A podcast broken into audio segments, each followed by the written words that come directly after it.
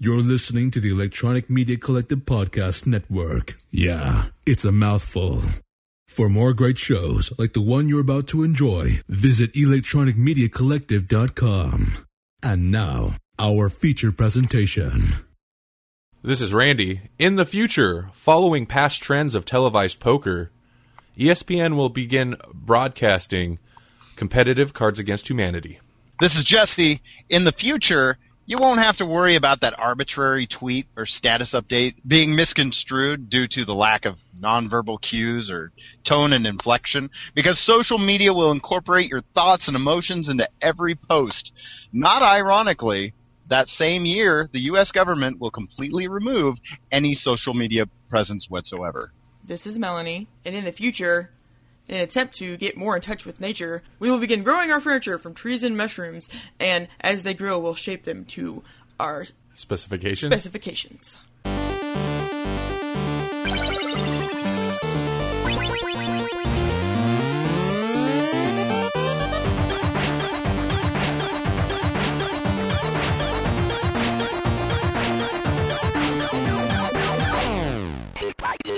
You know what? That's not totally untrue though, um, because at one point, and I don't know how if it's panned out, but they were using different funguses, so mushrooms and stuff, um, and they can have it grow into a mold, and they were using that for like, um, well, the idea is they were going to use that for like car, um, Yeah. what is it called, interior and Yeah. stuff like that Yeah.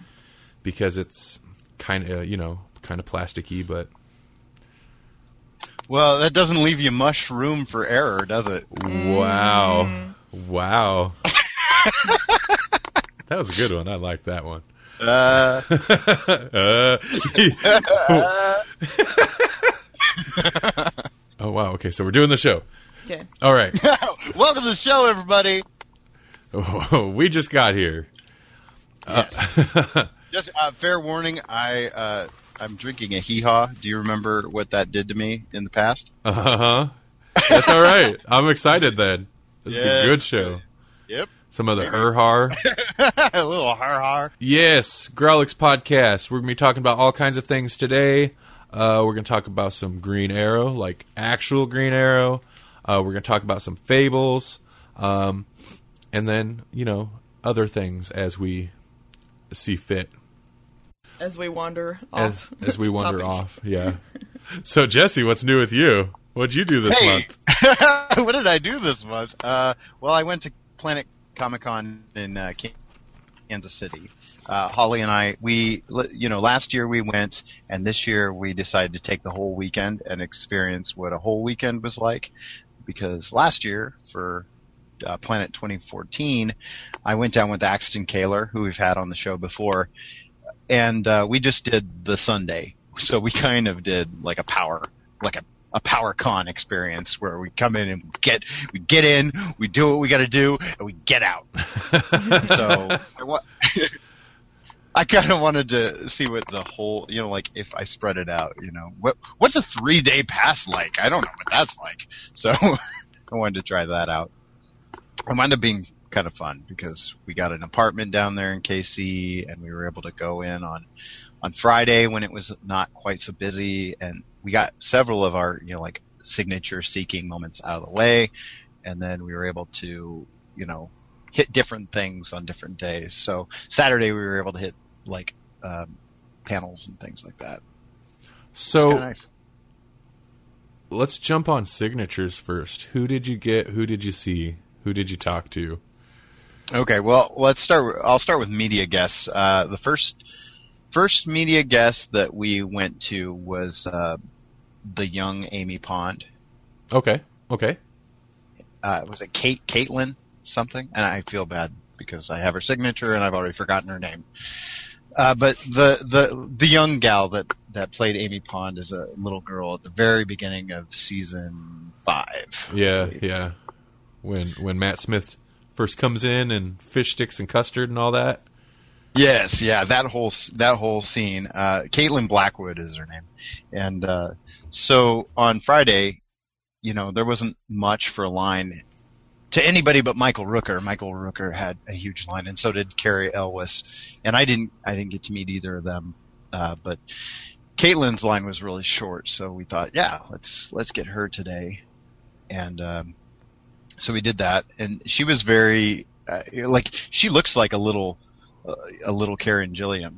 Mhm. I mean, like she's she's growing into that that like a clone. I don't know. It's kind of creepy.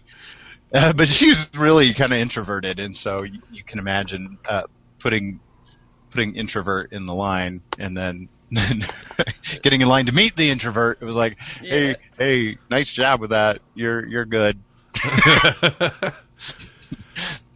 Uh, but we did get a we did get a photo with her, but you know it's just like you get that many introverts in a photo, and it's like we all look uncomfortable.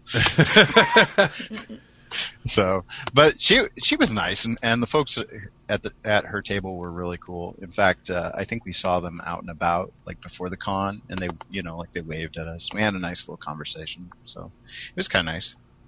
Uh, then that same day, we uh, we got in Scott Wilson's line because his line was relatively short too, and he was doing um, like not every not every media guest does photos at the booth at the table, uh, but he was, and he was offering it like as a, an aside. Like sometimes they'll do it, but only if you buy the autograph. Like if you if you buy the autograph, then for like ten bucks more, we'll take a photo with you too on your phone, kind of thing. oh yeah, okay. Well, he was uh, he was offering uh, to go ahead and just take the photo too. Oh nice. It was it was an option, so so we did that, and and his uh he you know like things were so relaxed at his table, uh like his his people were like doing something else, and so he he interacted with us. You know, like usually the process is you get in line, you deal with you deal with paying for your autograph, and then you go on to the media guest. And and in this case, they were like they were like talking and, and goofing around, and so he he was like our cashier too, and so he's, he was just really casual and fun. And uh, immediately he's like, "Well, where's my hug?" so Holly was all over that. Um, uh, we've you know we've had uh, Dave Bell on on a different podcast for the Electronic Media Collective. Uh huh. Uh, and uh, they're huge Scott Wilson fans. So like, I go in and I just have one thing that I want to say basically to a media guest because you never know how much time you're going to get with them. And uh, so I was just going to tell him that we, you know, my friends do this Spaghetti Tuesday in honor of Hershel from The Walking Dead. And uh, I was gonna. That was the only thing I was gonna say to him. But Holly get Holly gets up there and she she just like zones in. She w- she had her game face on. She was like, "I am talking to Scott Wilson," and she was like, "You made this show uh, easier to take for somebody that doesn't like horror." And if like she was just like there, and I was like, "Okay, I'm." I'm just gonna let her go because because uh, you know it's it's clearly a cool experience and I don't want to get in the way of that. But no, it was, it was fun. That was probably the coolest of the media guests that we interacted with, and that was all on Friday. Um, the other media guests that we we had to get in line for Karen, uh, we had to meet Amy Pond. Uh, that was less uh, awesome, just because the line was huge. We did that on Saturday morning, uh, and that was the first thing we did. Got in line because that's what you had to do. Because her line was crazy around the back of the booths, kind of thing. Um, and because it was so long, they had you buy a ticket for the autograph, so that when you got up to, like, once you got there, all you'd have to do is get up there, hand the ticket off because you already paid, and then move on. Well, to further streamline the process, they gave us uh, post-it notes, and if you wanted your autograph uh, personalized, then go ahead and write down on the post-it note who this is to. So I was like, you just keep streamlining this down to the point where when you get up there, you barely have a conversation with the person at Oh all yeah, yeah.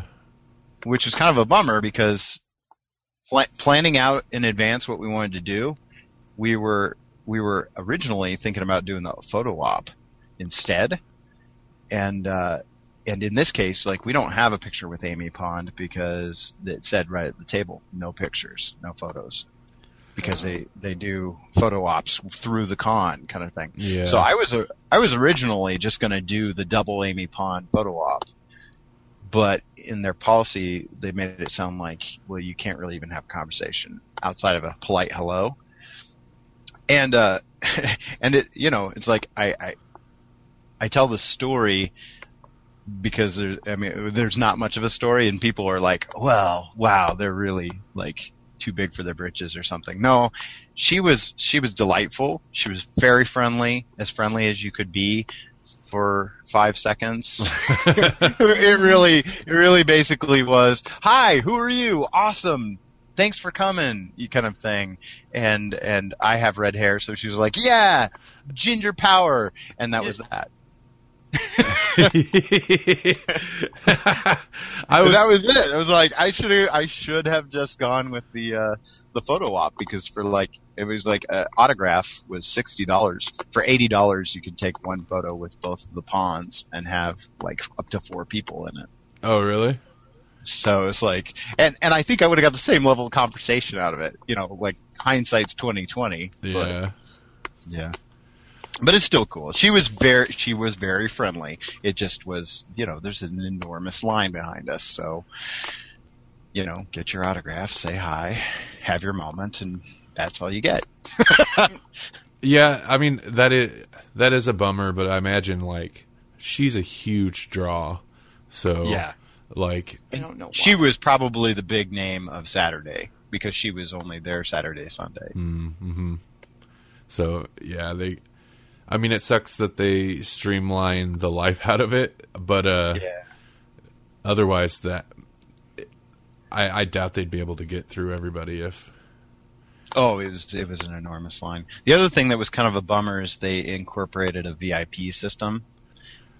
oh, And- that was the only time where I where I saw any merit to it at all. Is if you were in the VIP line, you as long as there was somebody in the VIP line, the regular line didn't move. So if you had if you had bought a VIP three day pass, then you just you just got in the speed lane to get your autograph. oh.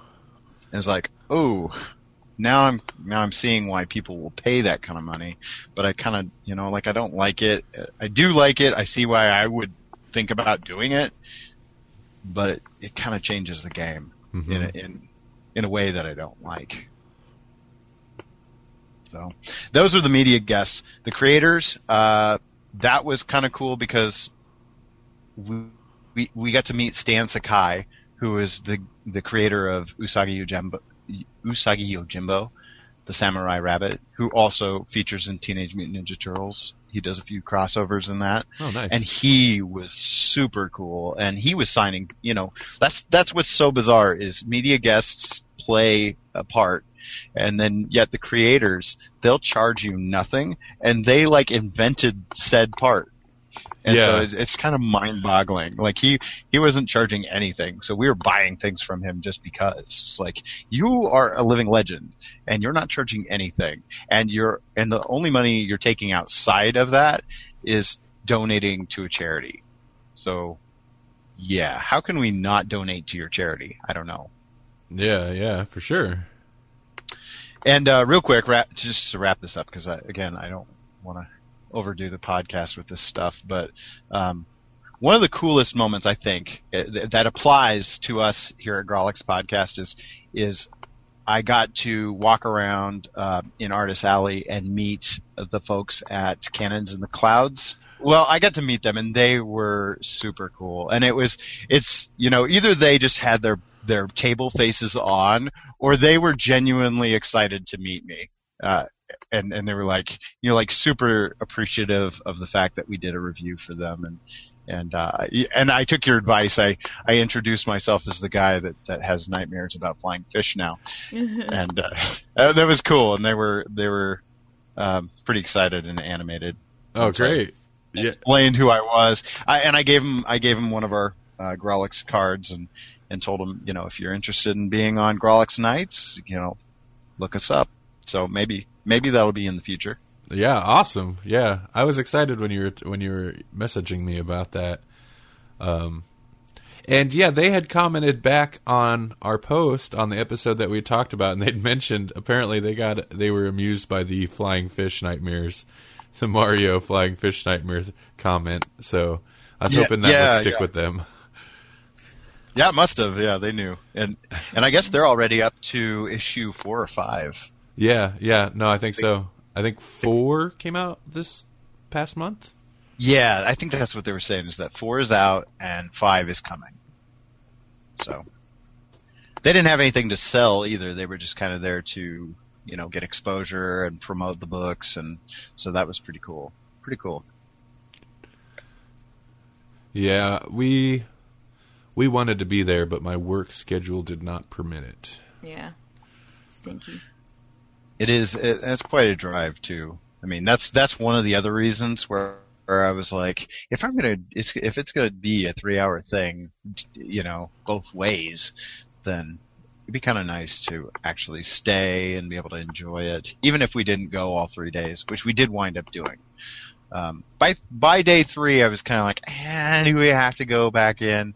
Um, but Stephen Amell was there, and we thought, well, it would be fun to catch a glimpse of him or something. But he was in a panel at the time we finally got there, so we didn't actually get to see Arrow. Arrow. yeah, yeah, that's- yeah. That's my that's my segue tone. Um, Segway tone. I mean, we should have like a sound for the Segway, like like the sound of a Segway rolling by, like.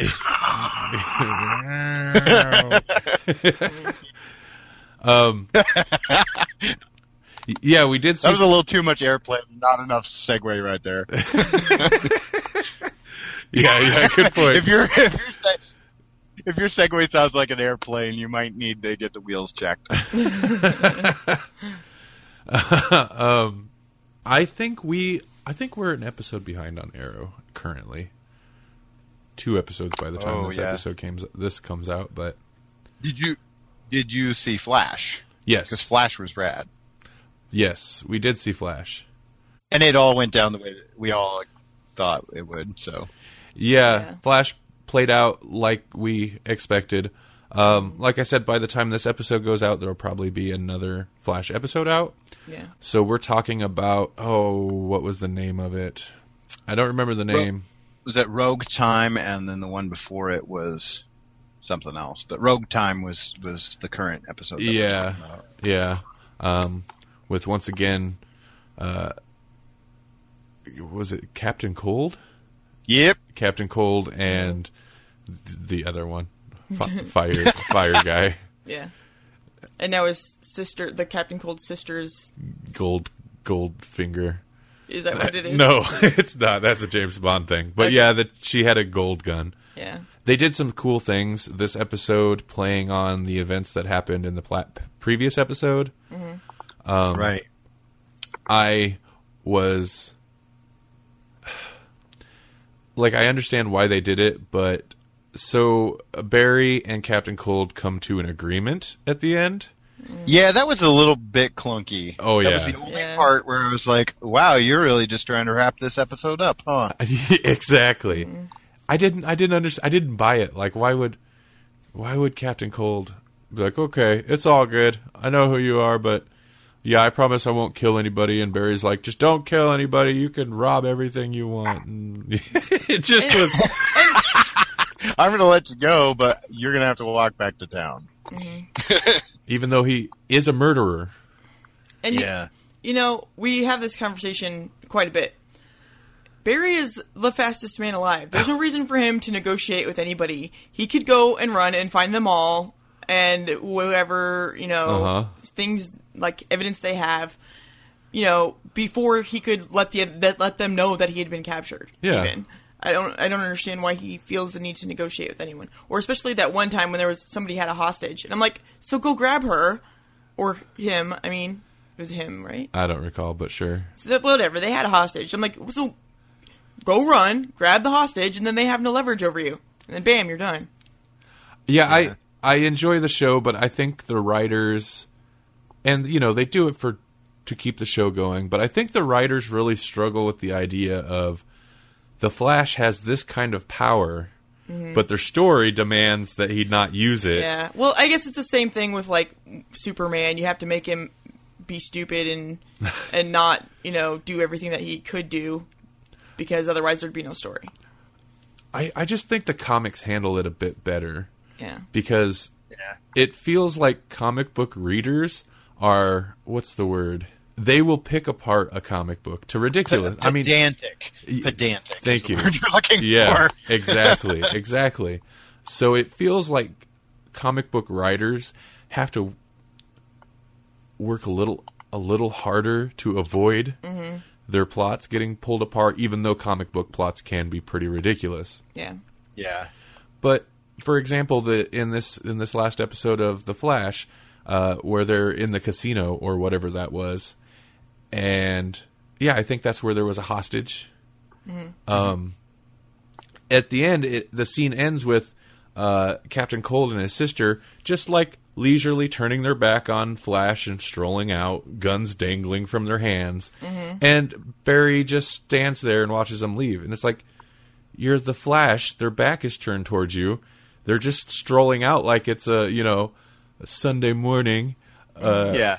Grab the guns and go. Grab the guns and go. It's done. Story over. But you know that's the problem. Is it would be story over. Yeah. But And I think I think overall they're doing um, Captain Cold really well. Like that that interaction isn't the problem that I have with that scene. You know, it's it's just how kind of clunky it is because Captain Cold is one of those characters that that Barry could potentially um, r- rationalize with. I mean, like he's not so far gone. He's one of those he's one of those intellectual baddies that that can kind of dip either way if it suits him. mm-hmm. And so I think I I think that they could have done it. They just didn't do it well. yeah, yeah, I agree. And I don't know, maybe it's trying to make that make the TV characters like the comic book characters more, but I hate the way that they deliver their lines. Both the Oh, the bad guys. yeah, both of them. They not not all the villains in the show, but Captain Cold and what is the fire guy's name?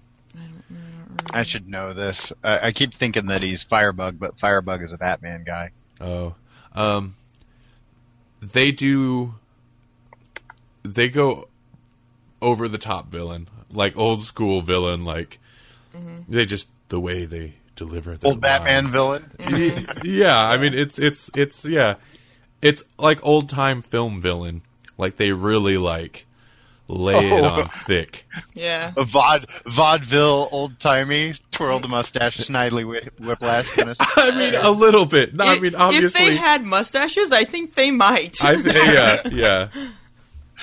And I I think Cap I, I don't know which one is worse about it, but yeah, they they they they're over the top, which is okay, but it's kind of weird because not all the villains are over the top. Some of them are pretty um uh, natural, I guess.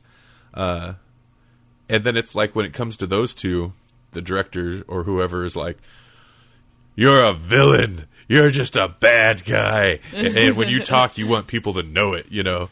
Uh, Yeah. But, you know, it's still fun. Yeah. Well, yeah, Okay, I, I his find it name is comical. uh, Heatwave. Heat, is his Wave. That's it. Yeah, yeah. It's, but I, I can't take him seriously because I just want to laugh at him the whole time. Yeah. um, but, yeah, so that's that. Yeah. I, I also like the the the fur lined hood because it's the straight up callback, but it looks so ridiculous in real every like in person. yeah, I, I thought about that. I, I think the scene where they're robbing the casino, he, he strolls in with it, and everybody else is dressed normally. It looks like it's probably summertime. yeah, and he's yeah. always rolling around in this winter coat with the uh, yeah the fur lined hood.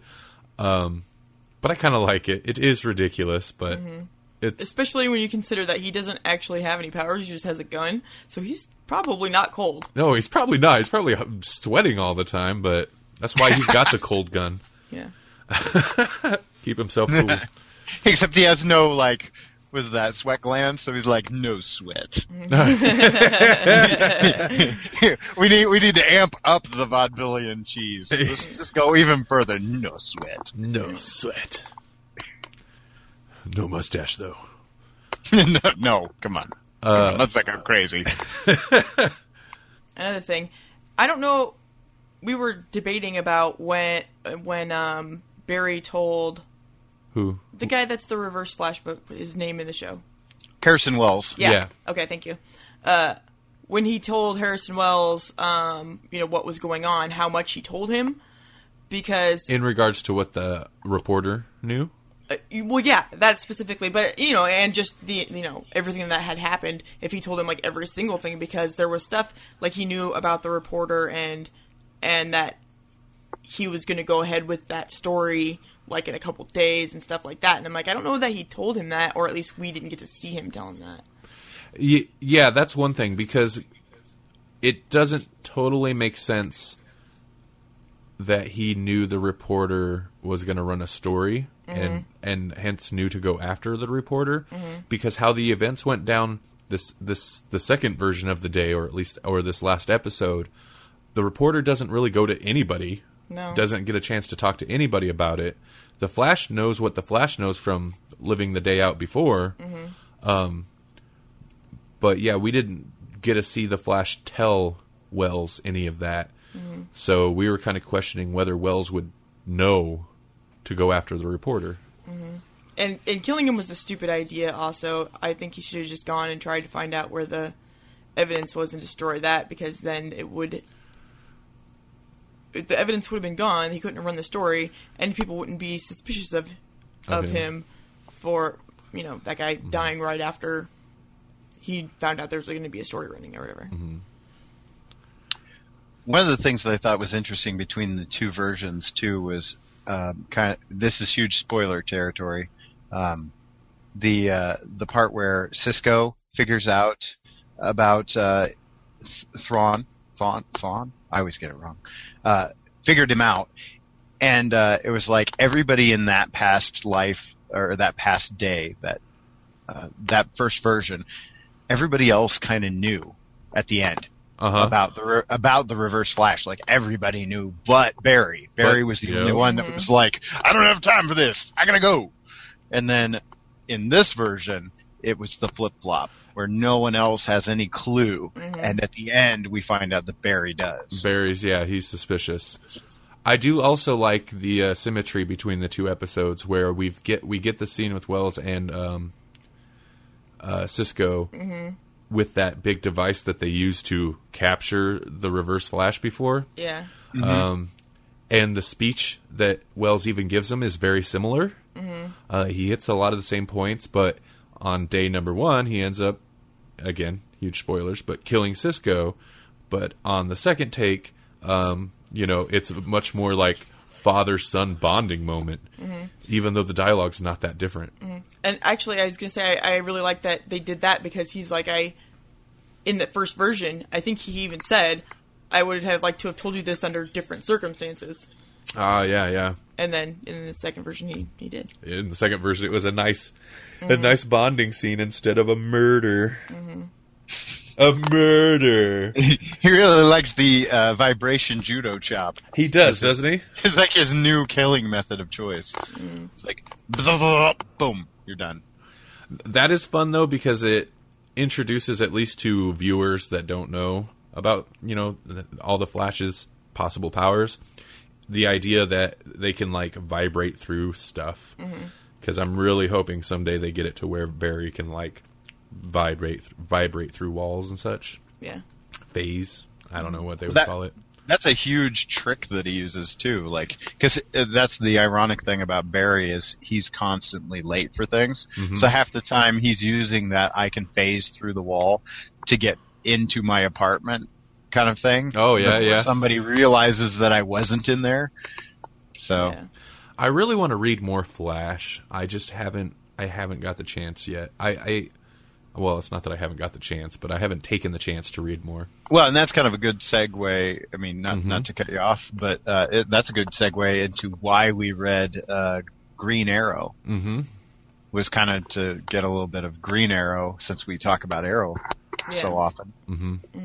So, since we so often find ourselves talking about uh, Arrow or the Flash CW shows, um, Jesse suggested we should read some some Green Arrow or some Flash, and I think we opted for Green Arrow because well, I personally was supported the Green Arrow idea because, like I said, I want to read Flash eventually, but that's definitely also something I'll get to on my own. Um, The Green Green Arrow, on the other hand, I don't know that I would get to it anytime soon. So I was like, yeah, let's let's do that. And I, I mean, obviously, there's a lot of differences between the any of the comic books and any of the comic book shows, but between the Flash and Green Arrow, the tone of Arrow seems to deviate quite a bit more from the comic books than the tone of the Flash. Yeah. And that's kind of been my problem with the show a little bit. Not that it's a real problem, but it's it's jarring. And in general, I'm more familiar with Flash, the Flash in comics. So I was all for all for a, a nice introduction to some Green Arrow proper. Yeah, me too. And I I haven't really read any Arrow before. Um, Green Arrow, I'm sorry. Even maybe a, maybe he's been in a few things that I've read, but he hasn't even really like come into books that I've read. Um, but I already knew that the The show. the show had had much less humor, I should say, Oh yeah. than Oh, yeah. than the comic because that it always struck me that that the Green Arrow had a lot of humor in it, and the show does not so much. Yeah, when he when he shows up in yeah, that'd be our exposure to him is when he shows up in during big events, crossover events, or just stories that involve more like Justice League members and stuff like that. Um, the Green Arrow always has a sense of humor, Yeah, and then also his whole um, Robin Hood thing, yeah. which they don't play on at all in the show. His his anti anti rich anti corporation thing. Talking about the what fat cats or something. Yeah, yeah. He's got quite a bit of swagger too. I mean, like he's pretty cocky. So so uh, we read at Jesse's suggestion, and it was a good suggestion. We read the Quiver storyline, which was written by Kevin Smith, art by Phil Hester, and this is um, it's basically issues one through ten of Green Arrow Volume Three. It's also uh, it it comes after the fact, uh, like after uh, z- I believe it's Zero Hour, that whole event where uh, it was one of those cataclysmic events, and uh, in that whole storyline, you basically lose Oliver Queen. Oliver Queen dies, and you've got you know you've got Roy Harper. Uh, as Arsenal still doing his thing, you've got uh, Black Canary doing her thing, and then you've got Connor as the Green Arrow in his absence, and this is how they kind of bring Oliver Queen back. Yeah, and before before we get into it, um, as with pretty much anything we talk about, big spoilers. I imagine we're just going to spoil the crap out of this whole thing. yeah. yep. Okay. Um, yeah, yeah. The, so this is totally uh, the resurrection of Oliver Queen, Green Arrow.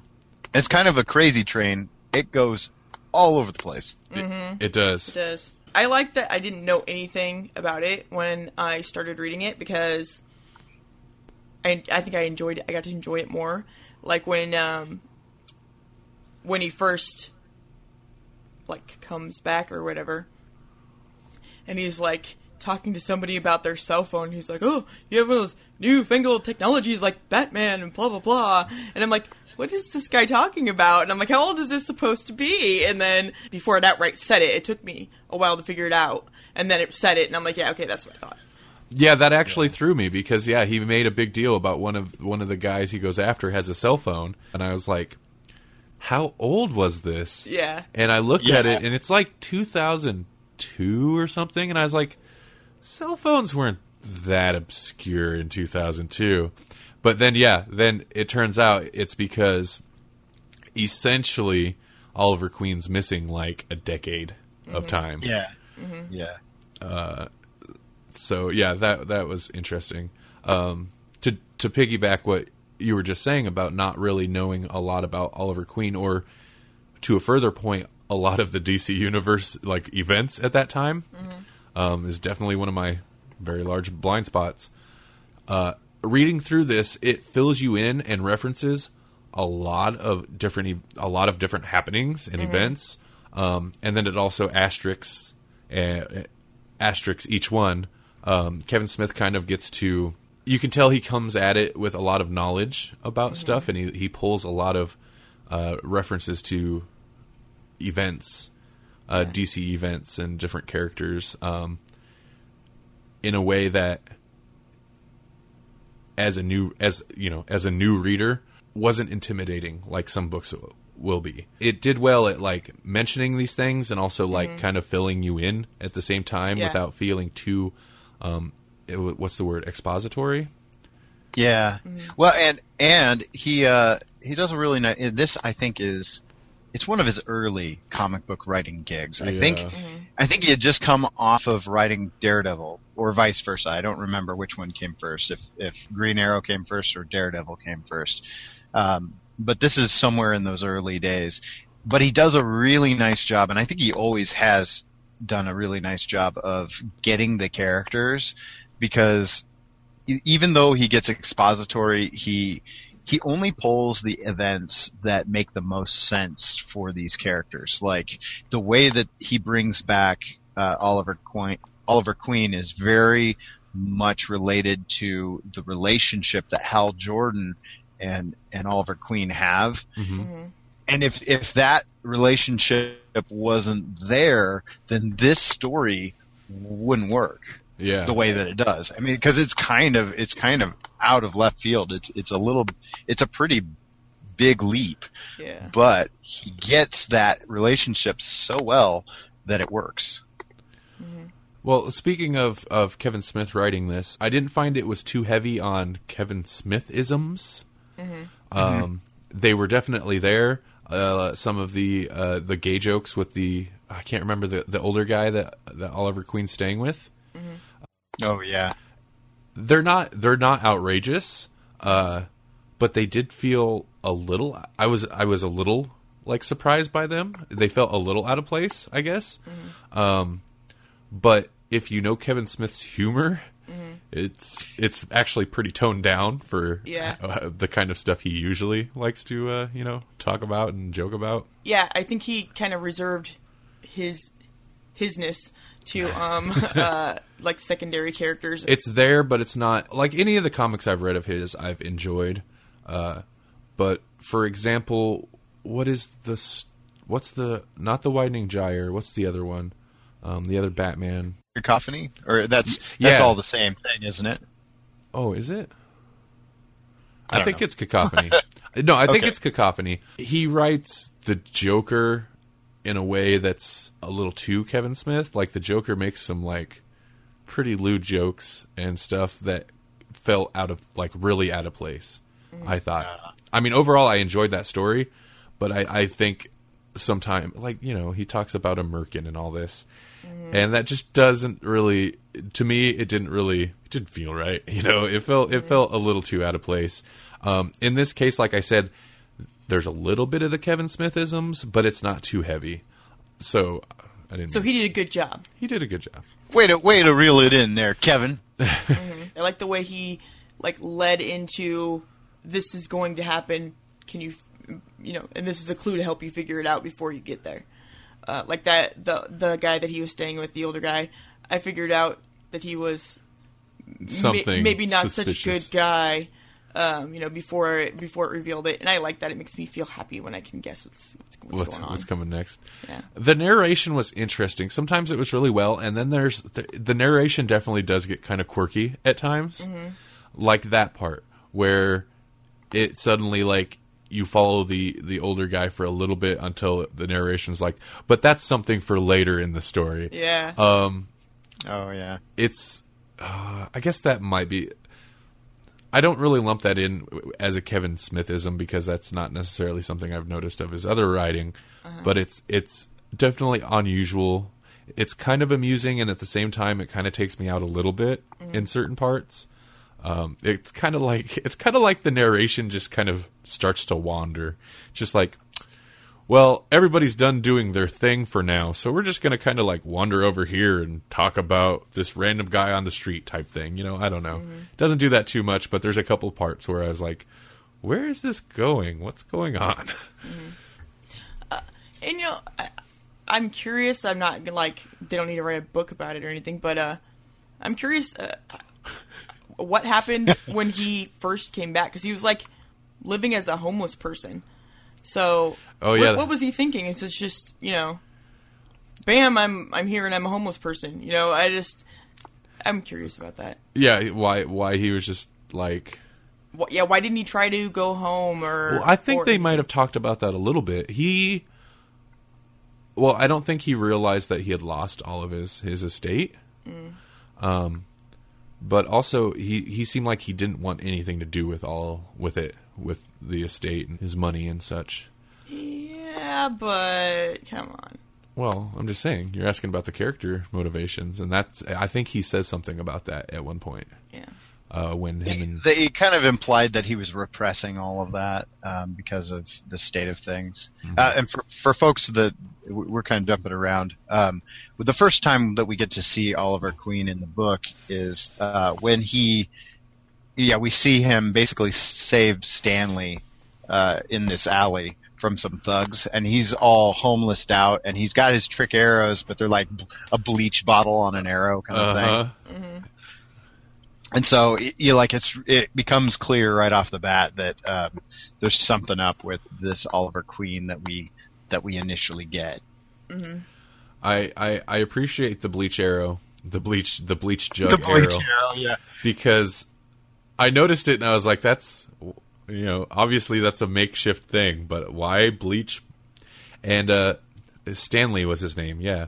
Um, Yeah. He even questions him a little bit later, and he's like, "Oh, the boxing glove arrow," you know. Yeah, yeah, yeah. I love how that always comes to, into play. Uh huh. Yep. The amnesia or the missing a decade is convenient for a story like this, but it still does a pretty good job about keeping it a mystery. Like reading through it, you don't know what's going on, and I mean, in the earlier several, like half half the arc, if you guessed exactly uh, who what's going on, that'd be pretty incredible because Yeah. it really does take some leaps at the end. Oh yeah. Jesse, you have a more. Ex- I think you know you you're more familiar with with Oliver Oliver Queen. How was this iteration? I guess Kevin Smith's iteration of the character versus some of the other comic book iterations.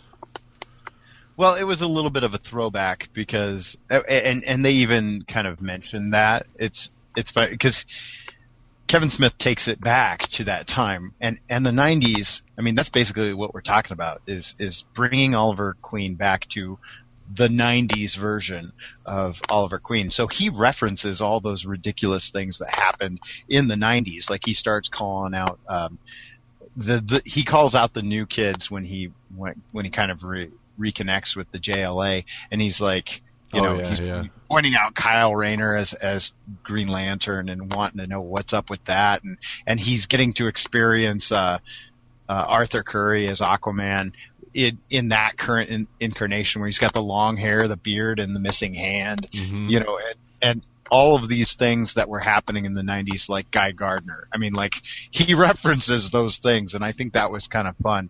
And that also made it less jarring that this, that this Oliver Queen was a little different than the Oliver Queen that we were used to. And that's all kind of reconciled pretty well at the end.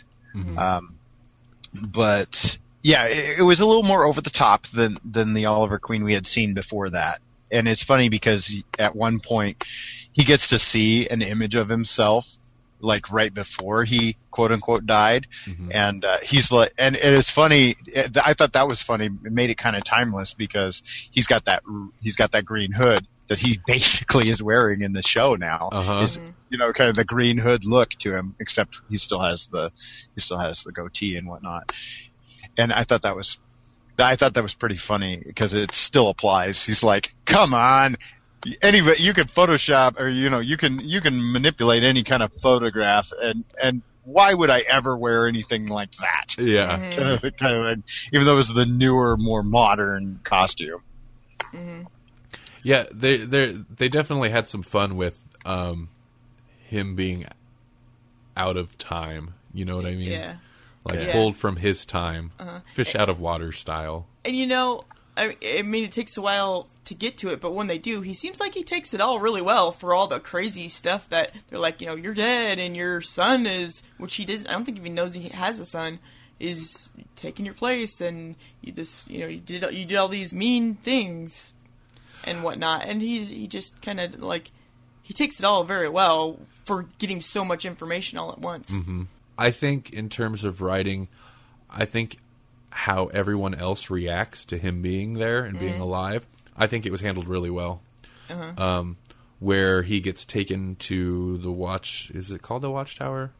Yep. Mm-hmm. Um, I should know that, but and how the Justice League in, as a whole reacts to him. Yeah. At the same time, you get him reacting to them like, well, who's yeah, like like Jesse mentioned, you know, who's this guy? What's going on here? Blah blah blah. Yeah, um, yeah, that whole scene was that was very interesting. It uh-huh. was kind of it was kind of fun, but also like I liked each of the characters' reaction to him was Yeah. was very very well handled.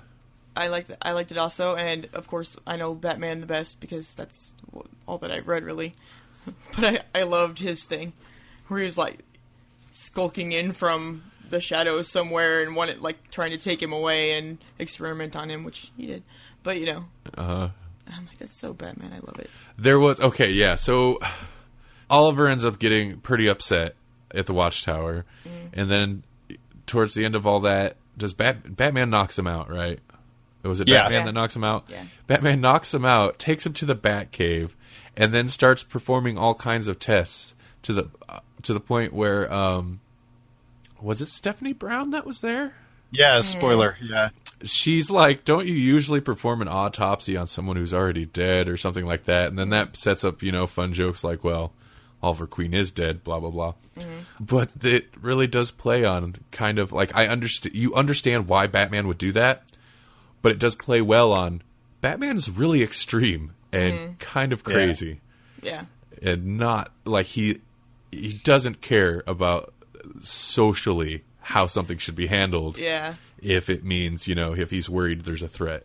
Surprisingly, I, I've always liked how Kevin Smith writes Batman, and usually when I think about like Batman versus how Kevin Smith does dialogue, I wouldn't think that those two would mesh. And maybe I've said this on the podcast before, but he does a really good job of capturing it. Like he just kind of goes. I don't know if he goes silent Bob mode on it or what, but he just really pares down the uh, the dialogue and makes it kind of to the point. Um, one of, one of my favorite parts with that whole abduction scenario is where uh, Kyle and Wally are back there, and and uh, Wally's like ten bucks says he's been hiding in the shadows for the last hour just so he could come up with uh, put down that classy, and Batman's like, uh, and for the record, uh, I just came up with that on the fly. Oh yeah. Yeah. yeah. Yeah. no while i he's carrying him off. i i oh yeah that part was that was, was really really good. Um yeah yeah i criticized kind of how kevin smith had wrote the joker a little bit earlier but i would i will agree with you. He nails he nails batman very well. And he'll still there's still a lot of humor injected into stuff with Batman, but it's and it, some of it comes from Batman. Like in that case, I guess it's a little bit of poking fun at Batman, but he does well at pulling humor out of Batman interacting with others. I'd like to call it Mike Mike drop Batman. He just drops the mic, walks off with a with an Oliver Queen. yeah, yeah. There's one part that I thought was great where Oliver Queen asks about you know the Arrow car and the Arrow cave. And. Batman's like, Yeah. "Did you ever have an original idea?" Uh-huh. I loved that bit. Yeah, yeah. yeah, it's good. It's just like acknowledgments, like, "Yeah, you stole ever all my all your ideas from me," which is not mm-hmm. completely untrue mm-hmm. in terms of like Green Arrow as a character. Mm-hmm. Obviously inspired by Batman in terms of setup and stuff. And it starts to get into that like supernatural almost swamp thing territory. yeah, That's where we start to find out what's really going on with uh, Oliver Queen Yeah. and why he's got this 10 year gap kind of thing. This does get into Swamp Thing territory in that uh, we have Etrigan, There's this the story hit a lot of things that I really enjoy. So reading through it, I was I was yeah, I was enjoying it quite a bit because we get Etrigan, um, and jumping forward even further, we get Deadman, Bo- Yeah, yeah. and then we get uh, Etrigan possessed by Deadman, and I love that bit. when it this all kind of happens at the same time, you know, like uh, Jason Blood and Etrigan, and and they start to explain what's going on with the fact that the Oliver Queen that we have is is hollow. hmm He's Oliver Queen, but his soul isn't intact.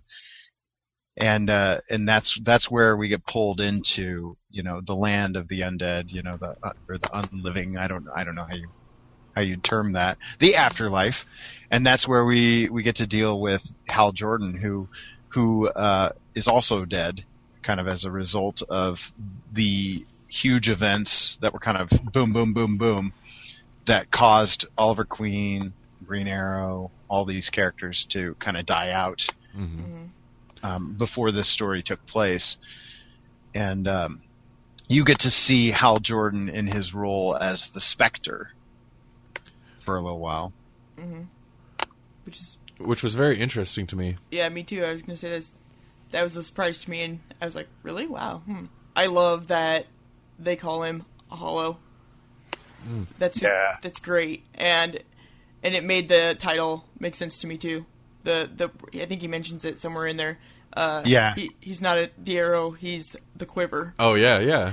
Yeah, yeah. The like empty shell is great. I'm flipping through it, and and the reason that it's kind of clunky to review at this point is that this stuff literally all happens at, at once.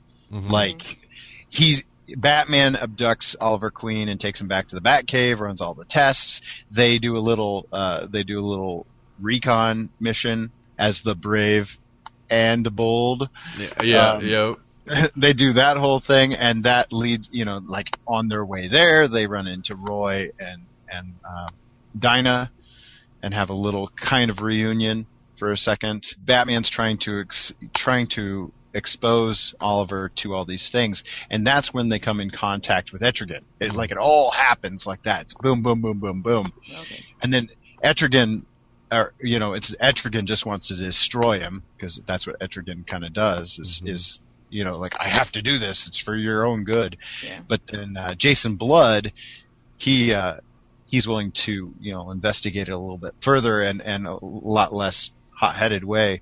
And in that whole interchange where it looks like he's going to be destroyed, that's where Hal Jordan plucks him. Yep. Like plucks him out of the action, brings him to the afterlife, and that's where we kind of get to we finally start to get some answers while he's there. yeah, we learn that he is a hollow, and essentially that is a body with no soul.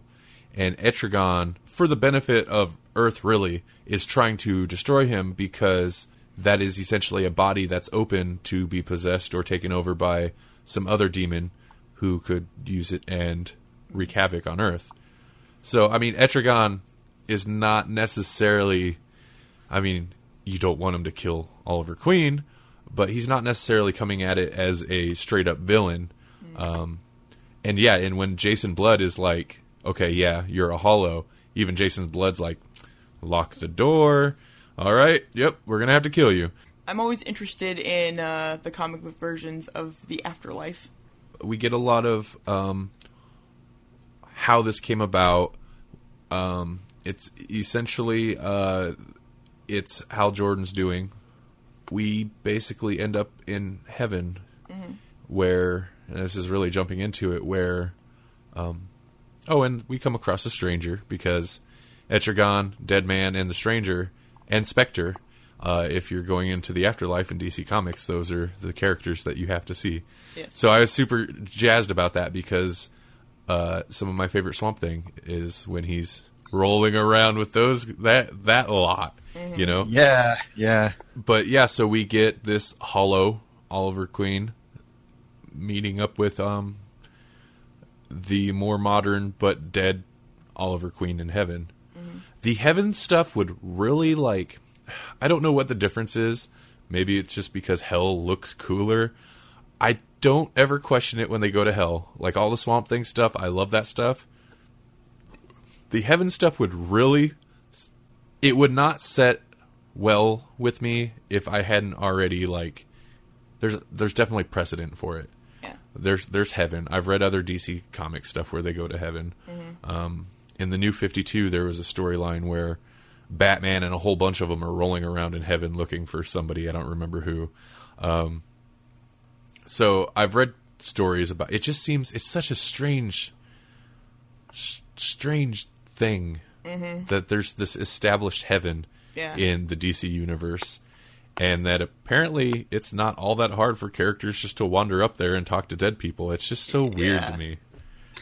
Well, and I think it's it's kind of a risk to even include a heaven because like they run into Barry up there because this is all post uh, Crisis on Infinite Earths. So we all just assume Barry is dead at the end of Crisis that he sacrificed himself to save everybody and and then that's when we get Wally in the suit and, and all that.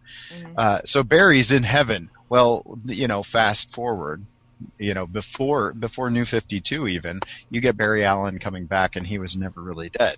So it's kind of like, well, okay, we have to retcon things oh, because oh yeah, that's mm-hmm. you know, definitely and Jason Todd's up there. Like, You're like, hey, there goes one of the Robins. Yeah. yeah. Wow, there's only one that ever died.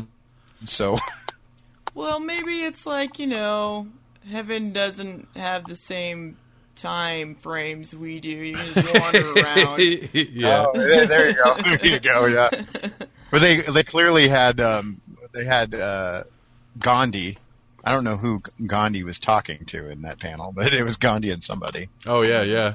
It's either kind of make or break if you're going to buy that. That's how they bring bring brought Oliver back. Um, but I don't know. It's it's yeah, it was just Hal was sad that it was his fault that he died, so he wanted to bring him back to life. yeah. Basically, it was the situation. But the soul of Oliver Queen didn't want to return. Mm-hmm. and I think it was odd that they were like, "But let's bring him back like ten years ago, so that he doesn't have the memories of of all the bad times." Well, yeah, yeah. That that's what it was, and that I believe didn't wasn't that the That was actually Ollie's. Uh, that was actually Ollie's call. uh huh. yeah, I know. That, what, yeah. Oh, yeah. But I mean, why would you want to do that to yourself? Basically, Well, I understand the thought process there, but he would have had to anticipate that it was going to cause all kinds of problems yeah, like it that's did. What I'm saying. it's not like he's not going to run into uh, Black Black Canary Mm-hmm. and Yeah. you know his son at some point in time. Yeah, We haven't even mentioned this this subplot with Right. um this child abductor, Stan. child murderer thing going on. That Mm-hmm. yeah turns out to be Stanley because he was trying to con. He's a Satanist and or some such, and he's trying Mm-hmm. to conjure um, this demon that is attached itself to Stanley's grandchild, and this really wild because it starts off and this these like child abductions is kind of like you know it's part of the story for maybe an issue or two, and then it's dropped until almost the very end when it's brought back up and it's like oh surprise it's Stanley you know I liked that demon The, the the his grandson's demon. yeah Yeah, me too. but that was that was really bizarre Mm-hmm. um Yeah, a lot of the uh, when he was ex- when it went back and explained um, like Stanley's involvement with the occult or whatever, Mm-hmm. that seemed more Kevin Smithy to me. A lot of that, yeah uh, yeah. When he's talking about you know the the like orgies and whatever, and oh sure and um, and Kevin Smith is, and he's mentioned it before. He's he's, you know, a little bit older, but he's from the generation where, what was it, the late seventies maybe, where satanic cults were like a legitimate worry that people Oh, in, yeah. in America had. Um, I've heard him mention that before, you know.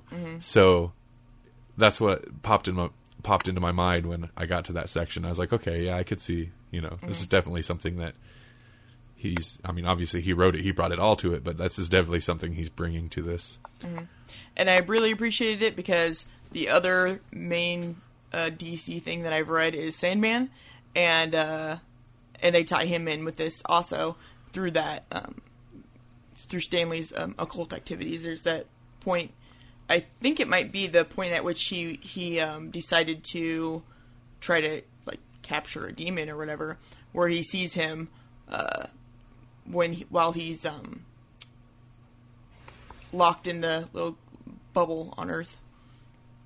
Oh, Sam. Um, I didn't catch that. I caught the Jason Blood moment, but No, it's when Stanley's uh he's like going to Europe and uh looking for information or whatever, and then he goes to someone's party and in the basement there's uh a creature or whatever locked in a It's like a It's jar. like- it's it's like- it's kind of like what he has his oh grandson. yes, okay, Yeah. okay. Never. mind. Now I see what you're saying. Yeah. yeah, and that's Sandman.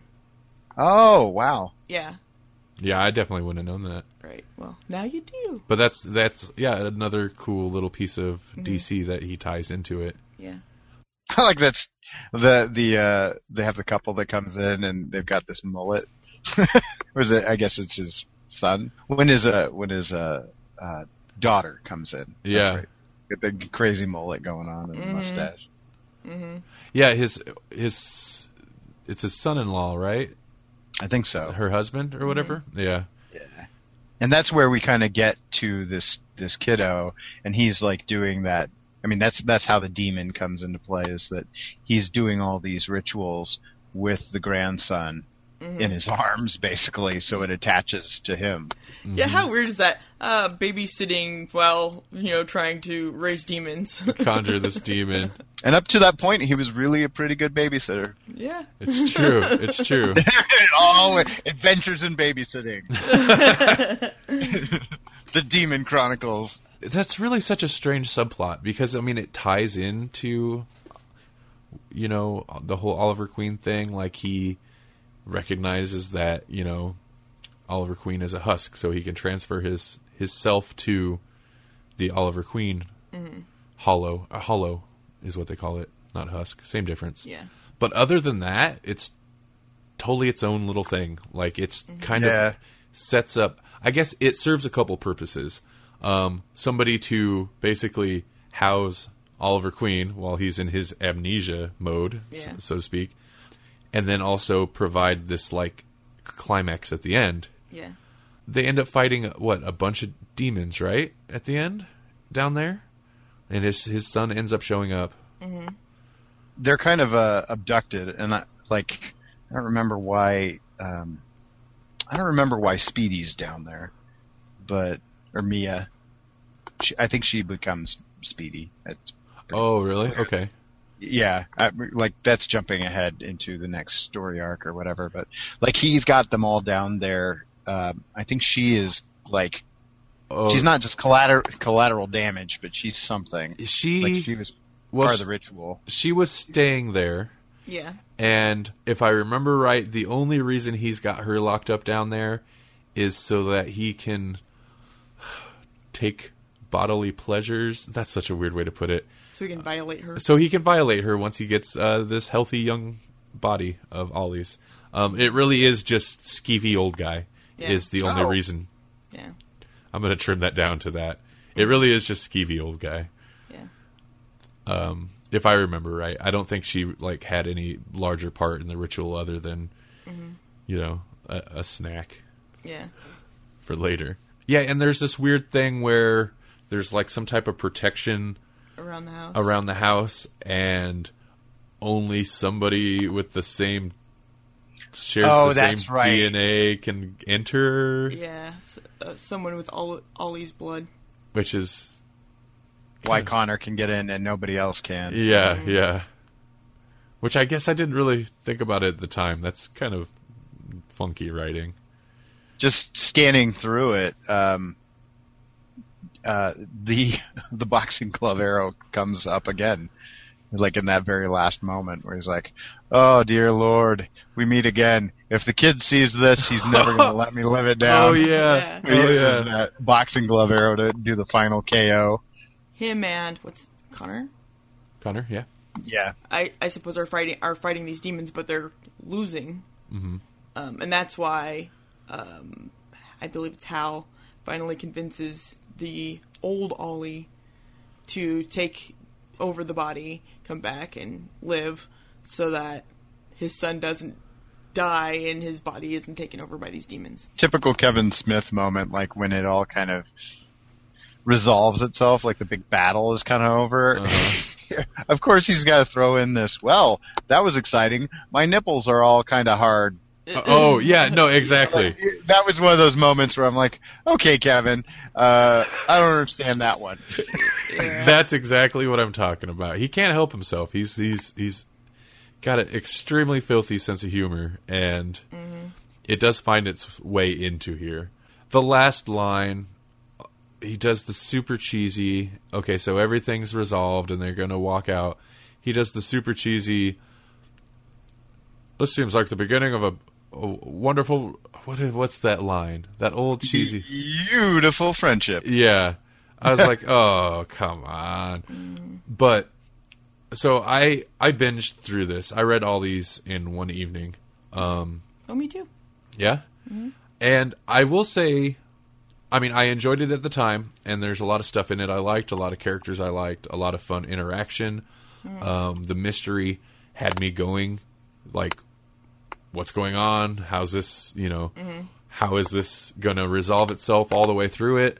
Um, you get to the end and you're like, didn't see that coming, but I don't think I could see that coming. Right. Um, except for Stanley, I seen that coming. Yeah. Overall, it was really enjoyable, and it's one of those stories where I, when I thought back to it later, it felt like, and I know I ridiculed that last super cheesy line, but this is that's kind of part of it. It felt like a movie, like it felt like a complete like you got the setup, and then there's all this. It felt mm-hmm. like a three act story structured movie, Yeah. and it kind of worked really well in that respect. Mm-hmm.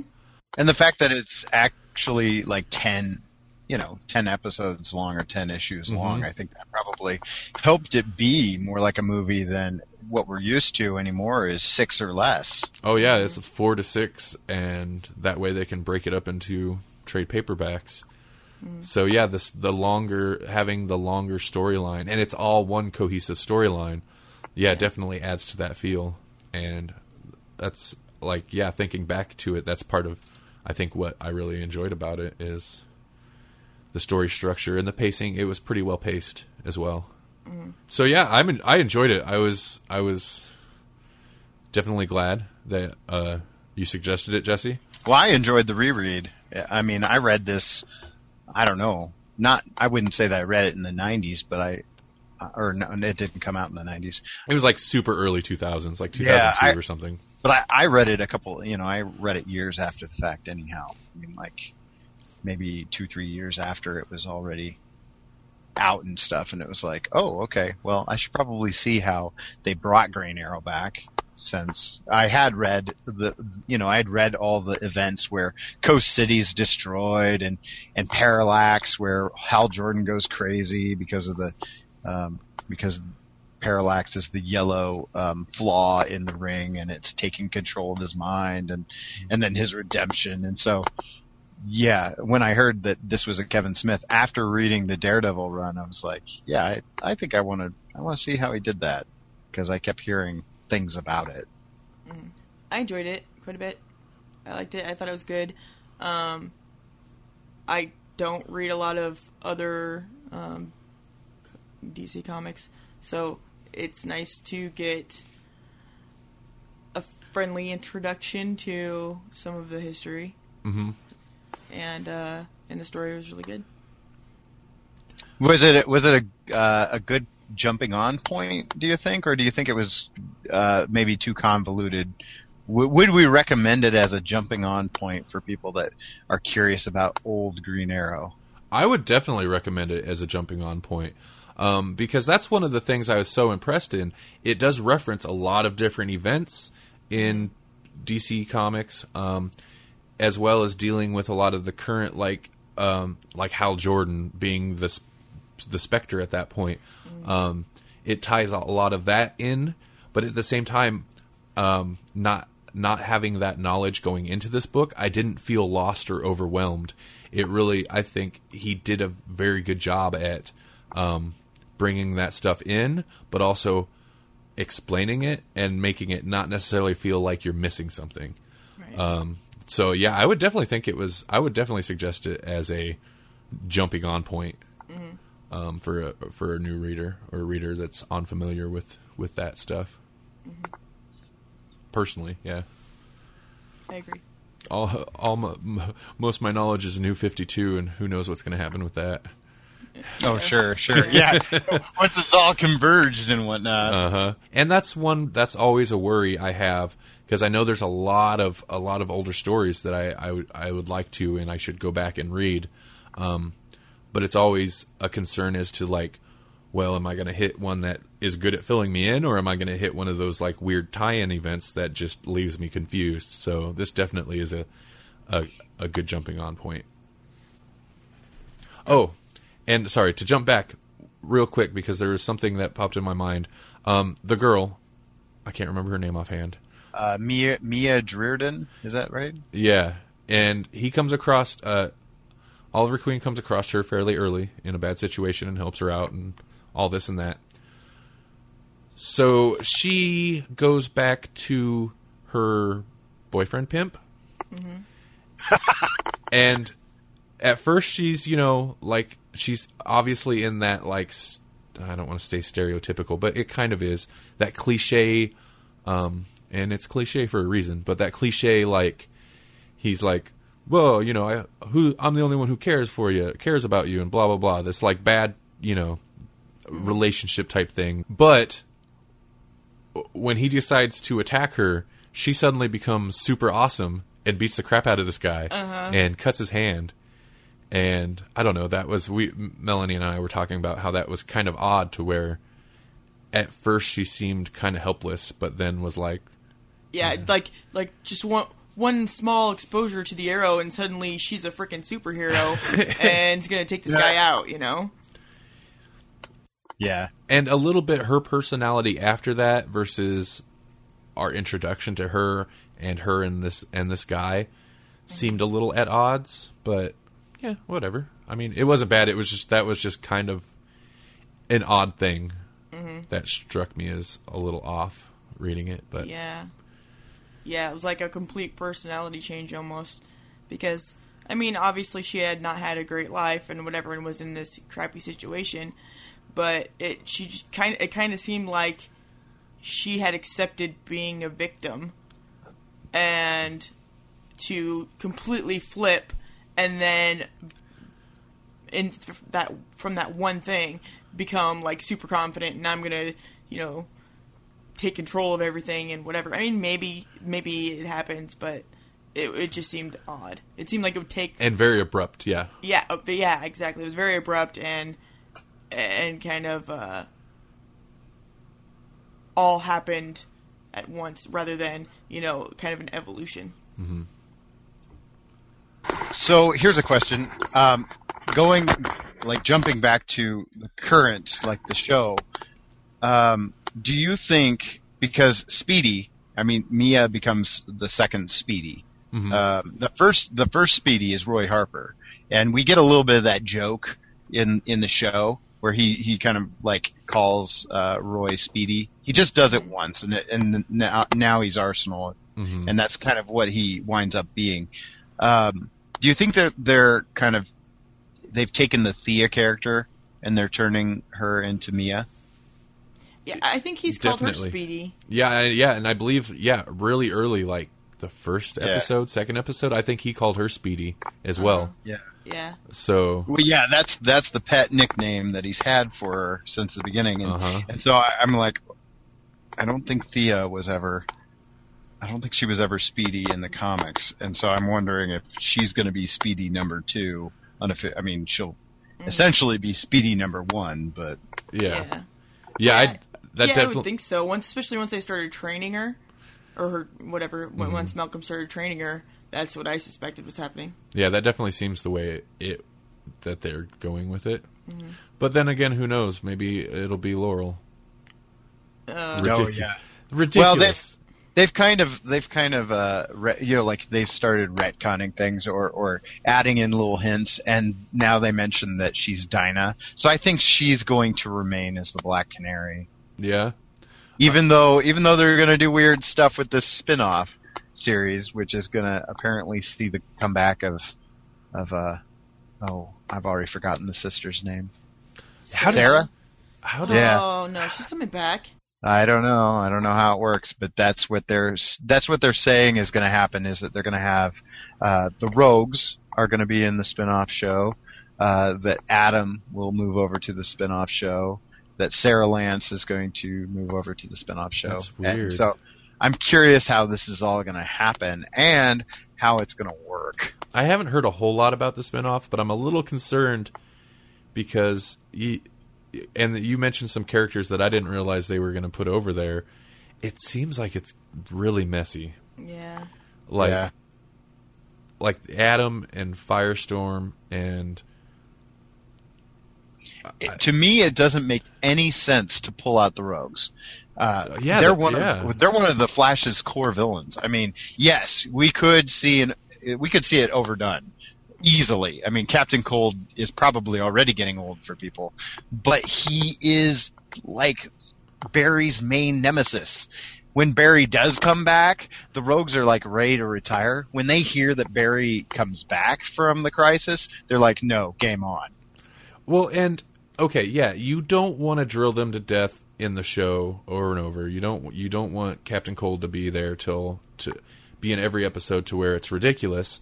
But also, it doesn't really make sense at all to pull him out and make him a regular character on a different show. When, yeah, you're right, it is like Barry's main villain And didn't he or the Flash. make a big deal about? Um, he, the Flash, was part of the reason in uh earlier episodes that he was wanted to like start a ruckus because he was intrigued by him. But he made a big deal about not leaving the city because it's his city. Yeah, yeah. So.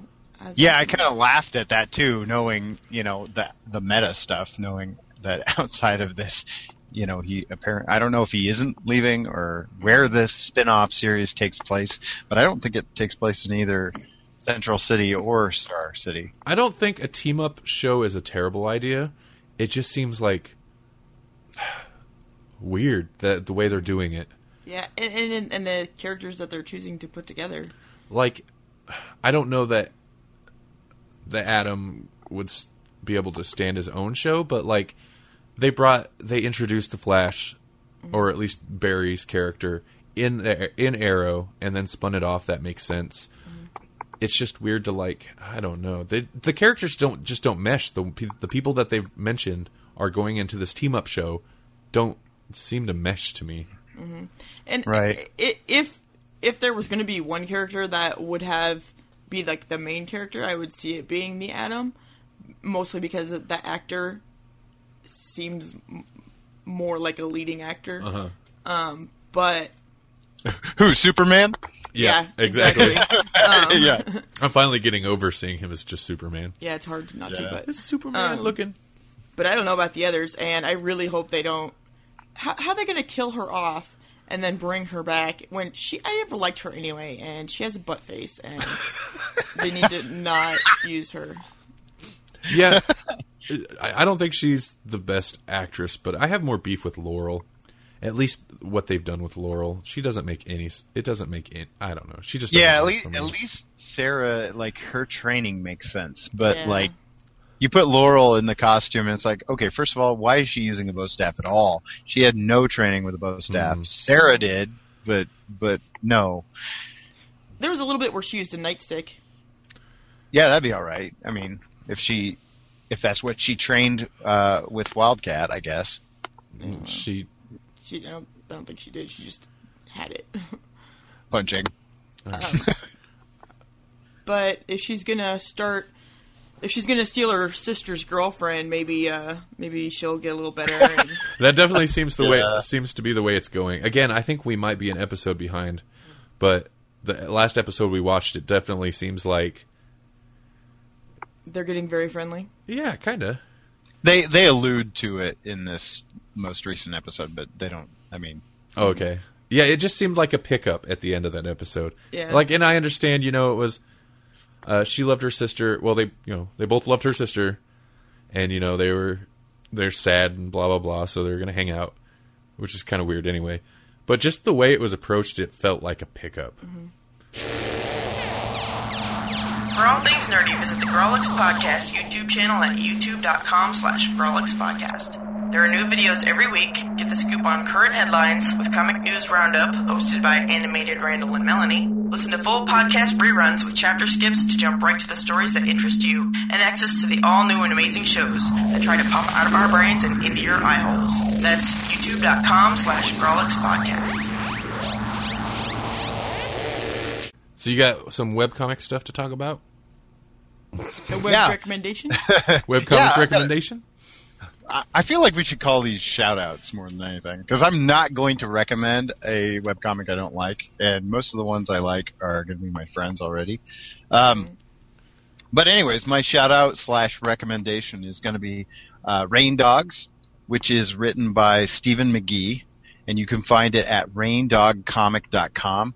Um, this is one of those comics that, you know, it's like I, it's like a save the best for last kind of thing. So it's like I could have reviewed this right out, out of the gate because it's one of my favorites. It's one of the comics that I read uh, every time he posts. But you know, it's like I'm kind of biased. So when I, when I have a bias, I tend to save it. Uh, so Rain Dogs, the original premise for the webcomic was that it's um, it's about kind of the swan song of the record store, and by record we mean you know actual vinyl. And so the way that the comic starts, it's it's kind of a long form comic in that uh, even though you have kind of a gag a day premise, it's about two guys that are essentially running a record store even though records are essentially faded out to the point where collectors are the ones that are, are most interested in buying uh, vinyl. And so you, you get to see the kind of wacky a- antics that they that they go through and and the strange adventures that they go on. And he does. He has a long form story that involves kind of a like a Mad Max crew of uh, senior citizens that get woven into the storyline, and it's a, it's a lot of fun, even though it takes place in kind of a serious subject matter of you know like being a collector and and vinyl and music and and what you know how that's changed over the eras. Uh, he's got this awesome almost non sequitur vibe to the strip where where just random things happen and you're like, oh my god, that's awesome and crazy and funny. Um, so he's got a book out at his you know at it in his store, so definitely check it out. Uh, and that is uh, his first volume, and it collects kind of the major story arc of the beginning of the strip. And uh, now, if you are following RainDogComic.com, if you're following what he's up to now, he's he's kind of shifted gears into more of a almost single panel style uh, storytelling, which is kind of crazy. It's like when I think about single panel, um, Far Side is usually the one that people think about because Gary Larson really just nailed that. Um, Gary Larson was kind of ahead of his time because webcomics a lot of times are going back to that. If you want to get that vi- that quick fix viral element to your webcomic, you go single panel because that's going to get a lot of shares. Mm-hmm. You know, it's just it's just a one. You know, people will scroll through their feed, they'll see this one one panel drop, and they'll stop and read it. Especially if there's something crazy going on in that panel, they're going to go, "What's what is this about?" So they'll they'll read the dialogue and the caption. So that's kind of where Rain Dogs is right now, and uh, I highly recommend it. Uh, right now, Stephen McGee has a really good uh, guest strip up at uh, Ninja and Pirate, which we reviewed in the past, which I highly recommend you go check out as well at ninjaandpirate.com. They've had a couple guest strips up lately, on Ninja and Pirate, that is. And I I even did one. So so not only go see Rain Dogs, but also go see Ninja and Pirate because there's a lot of fun things happening. Uh, Joe Flanders over there, uh, he just recently had a child, so he's on uh, like a slight hiatus right now, and that's why you're seeing so many uh, guest strips up over there. oh, that's awesome though that you know people Yeah. kind of step in and contribute. Oh yeah, mm-hmm. oh yeah. The web web comic community is awesome for stepping up and helping out. So congratulations to Joe, by the way. Yep, I've, I've got some names if you need any. Melody's got names for your child. she just wants to name things. Things being children. I don't even think that part of the conversation is going to end up in the episode, but this Oh. part, this, this part probably will. Oh, well, well. It's going to seem really weird. so on the break, we were talking about naming things. Yep. um. All right. I have no good no good segue for this one. Do So, just so the moral of the story is, uh, webcomics are good, and that's like a fable, and fables are like pull lists, and pull lists happen to include fables. yep. Very good. And sometimes, Not sometimes really, but thank you. and sometimes even bad guys. Bad bring out the bad guys. Okay. did, did, did we talk about that on air? Um. Oh, I don't know. Was that on air? We talked about it. I don't know when you started. I can cut it again. in. It could be on air. No, let's say we didn't. Okay. Um, so yeah, we're gonna talk about uh, fables. If you can't tell from that lovely segue. Um, but first, we're going to, as we usually do, uh, pick our next poll list pick. The winner this month um, is Marvel Bring On the Bad Guys. Which is good because we need to read more Marvel anyway. Yeah, I agree. I definitely need more Marvel in Well- my diet. I only need more Well- Marvel to, to round out my my uh, readership, but I I really just want a whole bunch of indie stuff. Just Yeah, yeah, pretend yeah. it's just pretend it's indie. I I will. I'll try. Just uh, you know, get it, get some image comic stickers and stick it over the Marvel logo, Okay. and maybe you'll feel better. Yeah. There's a slap a Grawlix on by Stan Lee. yeah, there you go. There you go. Okay. Or slap a Grawlix on Stan Lee himself. Oh, that would be awesome. I like how excited you were about that. Ninety year old ninety year old man's got a Grawlix sticker in his forehead, Yeah. Yeah, that'd be great. and he's just like Excelsior. That's what I was. Yep, that's what I was picturing in my head. We should totally make some Grawlix stickers, like the big Grawlix, and then in the corner have the little uh, scan it to the web. You know, scan it with your phone and take it to the website. Then just go slap them on everything and everyone, especially at like a con. That would rock. Let's do it. Yeah, sorry. No, I. It's a good idea. Uh, Jesse and I have talked a little bit about Grawlix stickers, and that's the slap a Grawlix on it. We're, Yeah. we go find some uh, some some foul graffiti uh, somewhere. Slap a Grawlix sticker on it. Yeah. Yep. Oh, just We're make sure. clean. You know, it's public service. It's it's community service. We're just cleaning things up a little bit. Mm-hmm. So slap a Grawlix on it, folks. It's certainly not self promotion. No, No, no, no, no. GrawlixPodcast.com, GrawlixPodcast.com, Grawlix.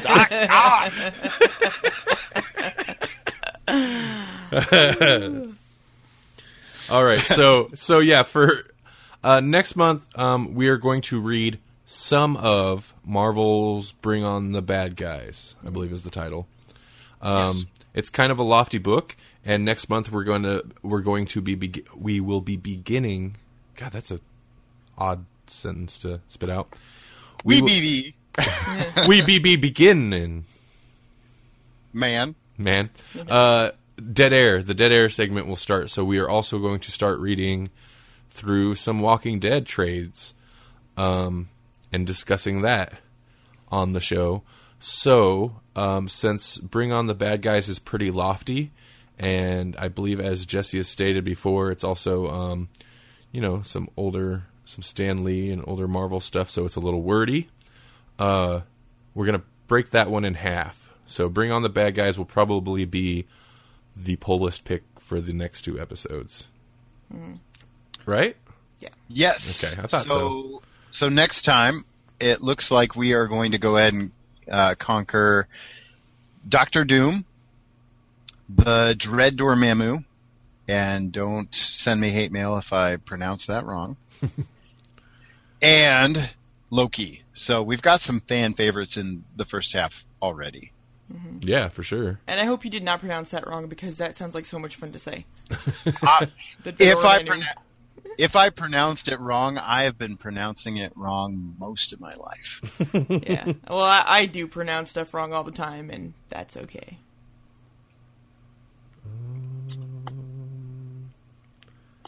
Seg- segue sound. No, sorry. yeah, there, it was kind of a segue sound. Uh, no, I was wondering if I had Outlook on my phone because that is where our Grawlix email is. Um, but I don't because you mentioned hate mail and it got me thinking. I wonder if we got any emails, but I don't think we do. Was it uh, let? Well, you know, like let's inspire a little bit of hate mail. Uh, Yeah. was it l- letters? Letters. at Grawlix. Yep. Letters at grawlixpodcast.com. Um, so if you send us some hate mail or some love mail, uh, we will read it on the next episode. That's something I, like the mailbag, the letters page section is something I would like to do. So uh, send us some questions or your thoughts on something we've talked about or your thoughts on something we will be talking about, like Marvel's Bring On the Bad Guys or Walking Dead. And uh, we'll address it on the show because that sounds like a lot of fun. I'm not on my game. I am not on my game today. If it's not apparent, I I don't think it sounds genuine when you laugh yet. uh, oh, because that sounds like a, a, a lot of fun. um, no, I, I, I am excited. I just, you know, people need to email us People need it. People need us. correspondence, What? correspondence. Yeah. We know you're out there. We've heard we've heard uh, the the analytics stats saying that saying that you're out there. So we want to hear what you want to hear. yeah, Wait, what? Did that make sense? it, it, yeah. We need feedback. Feed us. We want. Yes. Yeah. However, this month we'll be talking about fables. What were you, you were going to say something though? What were you going to say? Um, I was going to say in a previous episode, I had um, mentioned that I might choose something later um, than, or something other than the beginning um, fables because it gets so much better. But I couldn't think of it. I couldn't think of where to jump in where it wouldn't spoil things you had already learned earlier on or that where you wouldn't have needed to read earlier on to know what was going on. Basically, there's no good jumping on points other than the beginning. Right. But it does get better. So we, well, I, I enjoyed the beginning. Um, so we read uh, the first, basically Fables trade paper or Fables Volume One. The first trade um, contains issues one through five. By Bill Willingham, Lan Medina, and Steve Leola. Wait. Ooh. Le- Leola? Can I see? I don't know why I think It's I would do better. L I E H O L A. Leia yeah, that sounds good. Lealoa. Sounds very uh, Hawaiian. I mean, I don't know that it is, but that's what it makes me think. So okay, so we're gonna get into it. This is the review proper. We're gonna do this one right. Um, so Fables, the basic setup is that uh, all the fairy tale stories and the characters like like Jack and Jack and the Beanstalk and all those, uh, the Big Bad Wolf. Um, basically, they are all characters. Uh, the Fables were was like fairy tales took place in actual places, and those places got overtake got um, overthrown by the adversary, and basically all these fable characters were exiled into the real world, where they now live in New York, um, with regular people, but they can't let you know the regular people know anything about that. But um, I wouldn't really say so much that they were exiled as that they escaped and they're kind of refugees. Yeah. And they refer to our world as the Mundy world. Yeah. Imagine because it's mundane. Exactly. So initial thoughts. It it reminds me of one Once Upon a Time, which is a television show that's out that I don't actually watch, but I've seen like a couple episodes just because It it reminds me of that, and it also reminds me of uh, like Harry Potter. hmm Mm. The way you got like the muggles, the people that just don't know that magic exists. Yeah. So the Mundy, I mean, like when you say Mundy, it, I have a hard time not thinking muggles, but that's because I've read all the Harry Potters. Yeah, me too. I hadn't And- even I hadn't even made that connection, but yeah, that's Yeah. I automatically did, and I do think of it every time. But yeah, Yeah, that's it's exactly the same type of thing. Yeah. Uh, the Fables, most of them live in this section of New York that they kind of uh, titled Fabletown, and uh, the Fables that look human generally are fine. Um, the, the Fables that don't usually look human either have to uh, purchase this what elixir, they call it a glamour. yeah, purchase a glamour It's a spell, I believe. that makes them look normal, or they have to go live on the farm upstate, um, away from the Mundies, so that the normal people are none the wiser. We had played the first episode of the Telltale games, oh, The Wolf Among Us, Yeah. which is the F- Fables, the video game, basically, and I was surprised at how similar that because that was my first exposure to the Fables setting at all. Um, it's very similar to this first story. Uh, it's not Huh. ex- it's not exactly the same, but it follows your main characters are Bigby, who is the big bad wolf. Um, he's pretty much the the police the the police officer or the He- detective He's, he's the sheriff. the sheriff of Fabletown, um, and Snow, who's Snow White, uh, and she's kind of runs. She's not like the mayor or whatever his title is, but she pretty much runs the government, the organize, you mm-hmm. know, their little government. She's like- in control of a lot of that. It's like how governments normally work. There's the figurehead, and then there's the person who actually does all the work, yeah, and, she's the one who actually does all the work. Yeah. She's like assistant director of operations or something, but she does everything. Mm-hmm. Yeah. So it was so it I had kind of exposure to the setting and this this well, I should say the video game reestablishes a lot of the same things that this story arc sets up about the world, which wasn't an issue for me. I was a little surprised. I was like, "Oh, I kind of know more about this than I thought I did." But initial initial reactions to this first story arc of Fables uh, like the video game. I enjoyed it a lot. I, I like the character of Bigby, um, and I like the I like the premise of these fairy tale characters. Like I like the idea that they have, you know, what we basically just ta- talked about. I liked I like that premise, and it's kind of set to this uh, murder mystery detective story, and I really like that a lot. It's fun that they pull in like kind of these strange little uh, fairy tale, almost just like rhymes. Like Little Boy Blue is just like an extra because he doesn't have much of a story. If we're honest about it, it's like Little Boy Blue, come blow your horn, and so now he's kind of just an extra guy that's going to help out with the investigation, and and Bigby's going to go ahead and boss him around a little bit. hmm and you know as later on especially as you go through the book you're introduced to more characters.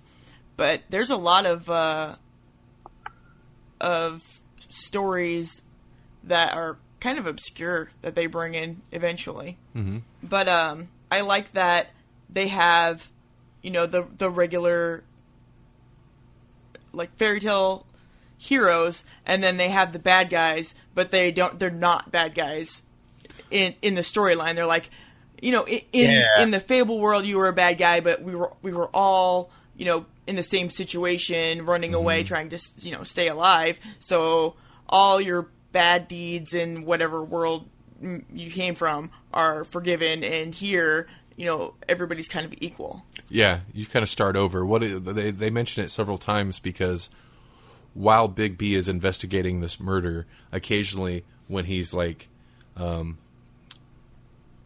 uh, questioning someone, it'll be like, well, you know, y- didn't you this this this when you in the fable in Fable Land, you know, um, and they're like, that's that's from before. That's what's the word? Yeah, yeah, amnesty. Amnesty, Basically, like yeah. like uh, Jack was a giant killer. He went on a giant killing spree, but that was before amnesty, and we can't bring it up now. yeah. Right. Um, Well, and Bigby himself was the big bad wolf in several stories. Right. Um, I like that also that like the Bigby was in several stories and Jack, besides just being the the giant slayer, um, I don't know if that they bring that up in in this run, but was the Jack from like all the stories where there's a Jack, pretty much. Yeah. know? Oh, you know, I wondered if he was Jack be nimble, Jack be Jack be quick. I, I was wondering about that because they kind of give him this idea that he's kind of a con man, and so I was like, that sounds like Jack be nimble, Jack be quick. But then they reference the giant killing. Yeah. No, he's he's the Jack from several different stories, and uh, yeah, I guess they didn't bring that up in, in these comics, but you do find out later that that he's from from several different ones. So this they introduce you to the basic concept pretty quick. I believe the first issue um, where you uh, who is is it Jack who is rushing over to Yes. Bigby's um, and Jack has found found this uh, bloody scene. Um, but it really gets into setting up the world. The next scene is, I well, I call them scenes. You know what I mean? Yeah. Um, it's Snow, and she's dealing with uh, Beauty and the Beast, and right away, like I was impressed with the way that they handle, like, kind of taking these crazy fa- fairy tale concepts where um, it's it's the beauty's love that makes the beast look human. And now they've been married for so long and their relationship's not so good. So he looks like a beast and that's an issue because he needs to look Yeah. normal and they can't afford a glamour to make him look good.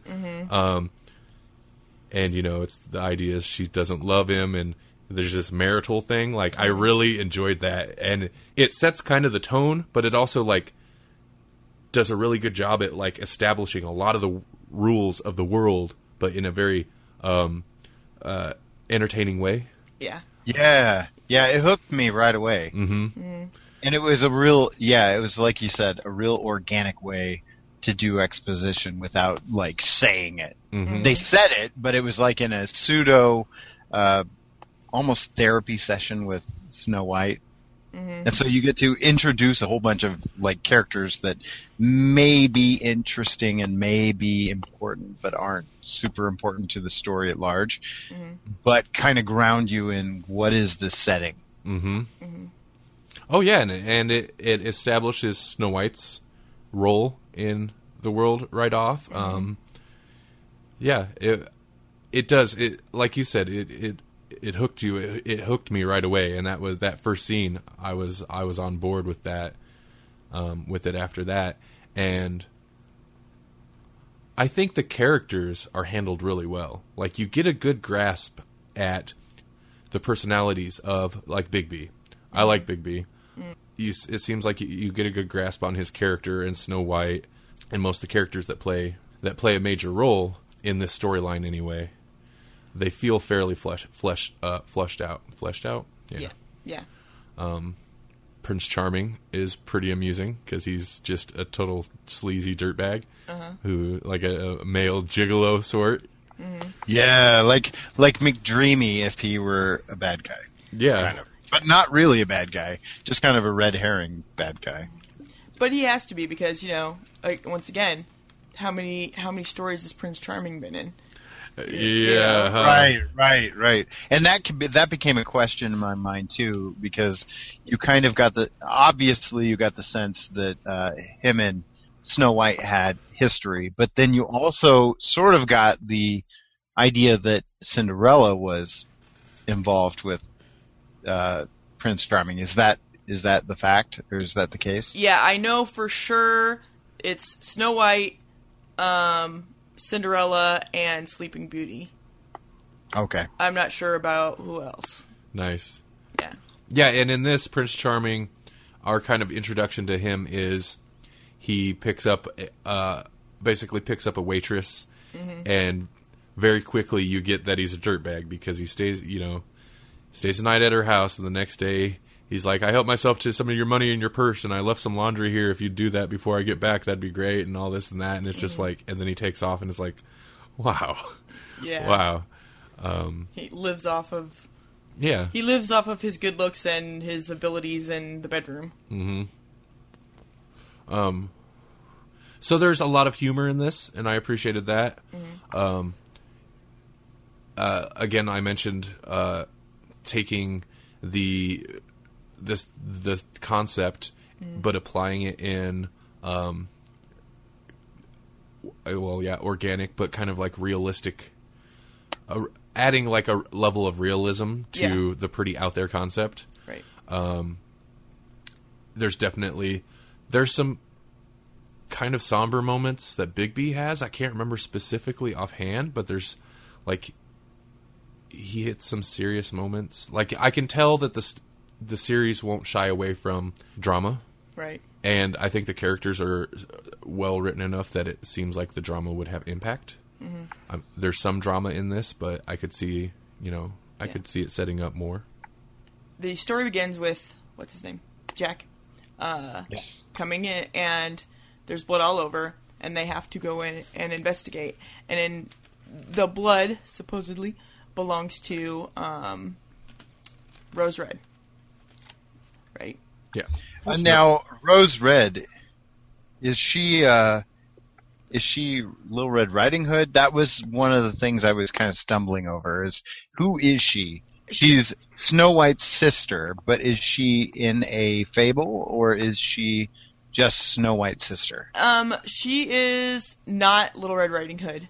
Um, I don't actually know this, but this is what I, what I wanted to bring up. She's one of those characters that I need probably should have looked it up by now, uh, but I haven't because I just accepted it. Um, I, I had never heard of Rose Red. I don't know who she is, but I'm assuming there's some sort of fairy tale about her. I'm going to find out. Okay. Yeah, no, me too. I, I, I was not familiar, but I didn't question it because there's a lot of fairy tales I'm unfamiliar with. Mm-hmm. Um, we, in fact, we run into more just in this storyline that I, I didn't really know about. Yeah. Well, and that, and that was, I don't know, like it kind of bugged me kind of thing because I got to figure it out. Mm-hmm. Yeah, I, I kind of didn't like that. I, like I said, I just accepted it, but I didn't like that she's Rose Red because that totally makes me think of Stephen King. And um, Oh yeah, yeah, yeah, yeah.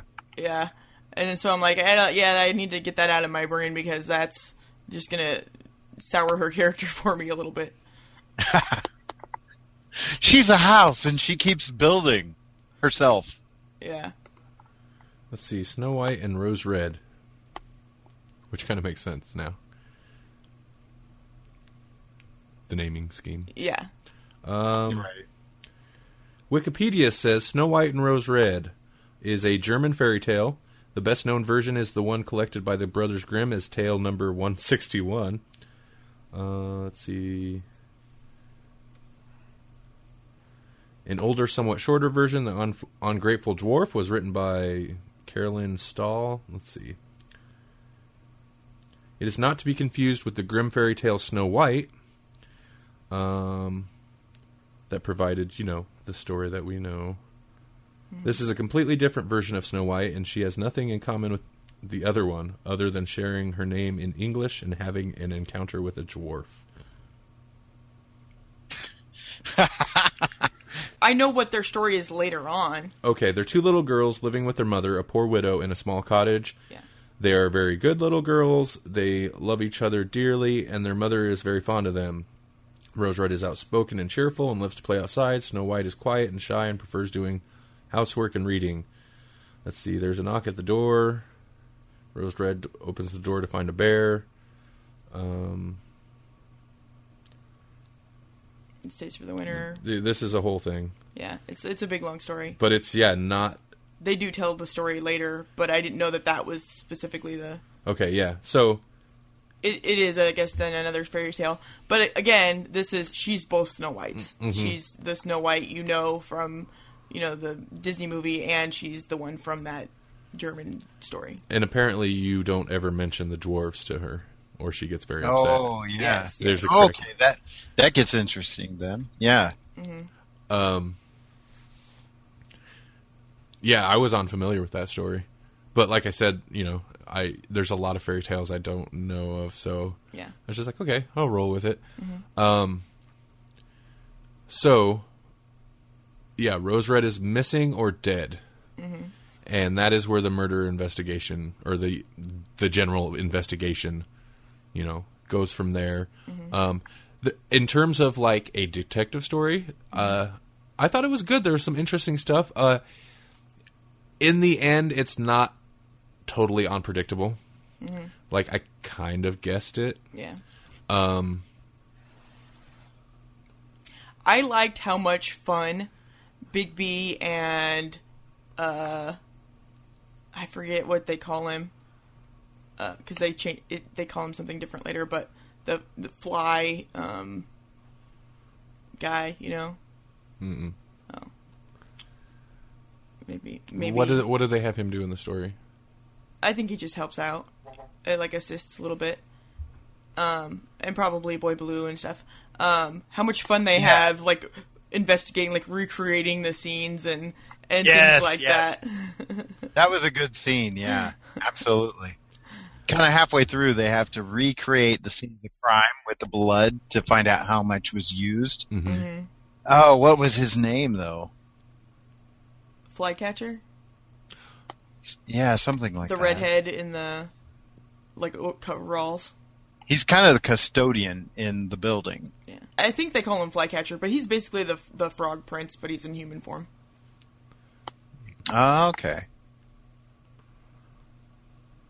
I didn't catch that reference. That makes a lot more sense now. Oh yeah, yeah. Okay.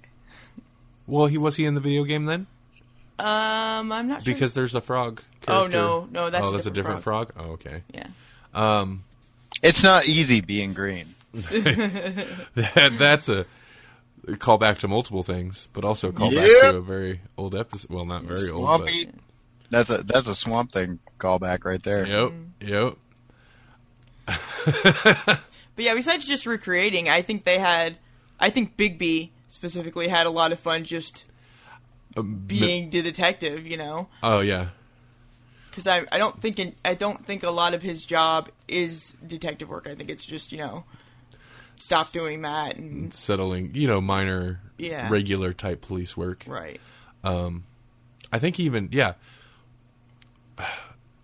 jumping because that I'm going to mention it now. It's jumping towards the end, but as he as he describes it, the parlor scene. Yeah, He, he Yeah. he has a long speech about um, you know, there's in in mysteries. There's always the parlor scene where the detec- detective or whoever gets to spell it all out, what happened, figured out. You know who you know what happened, who it happened to, and how he figured it out. And Bigby like relishes in that, and he has this big speech about most police and most detectives don't ever get a blah blah blah, you know, get a chance at something like this, and I'm gonna I'm gonna savor it. And he just draws it out to where everybody's standing around like, well, what is it? And he just keeps going on about the the parlor scene before he actually spills it out, like, you know, the parlor scene.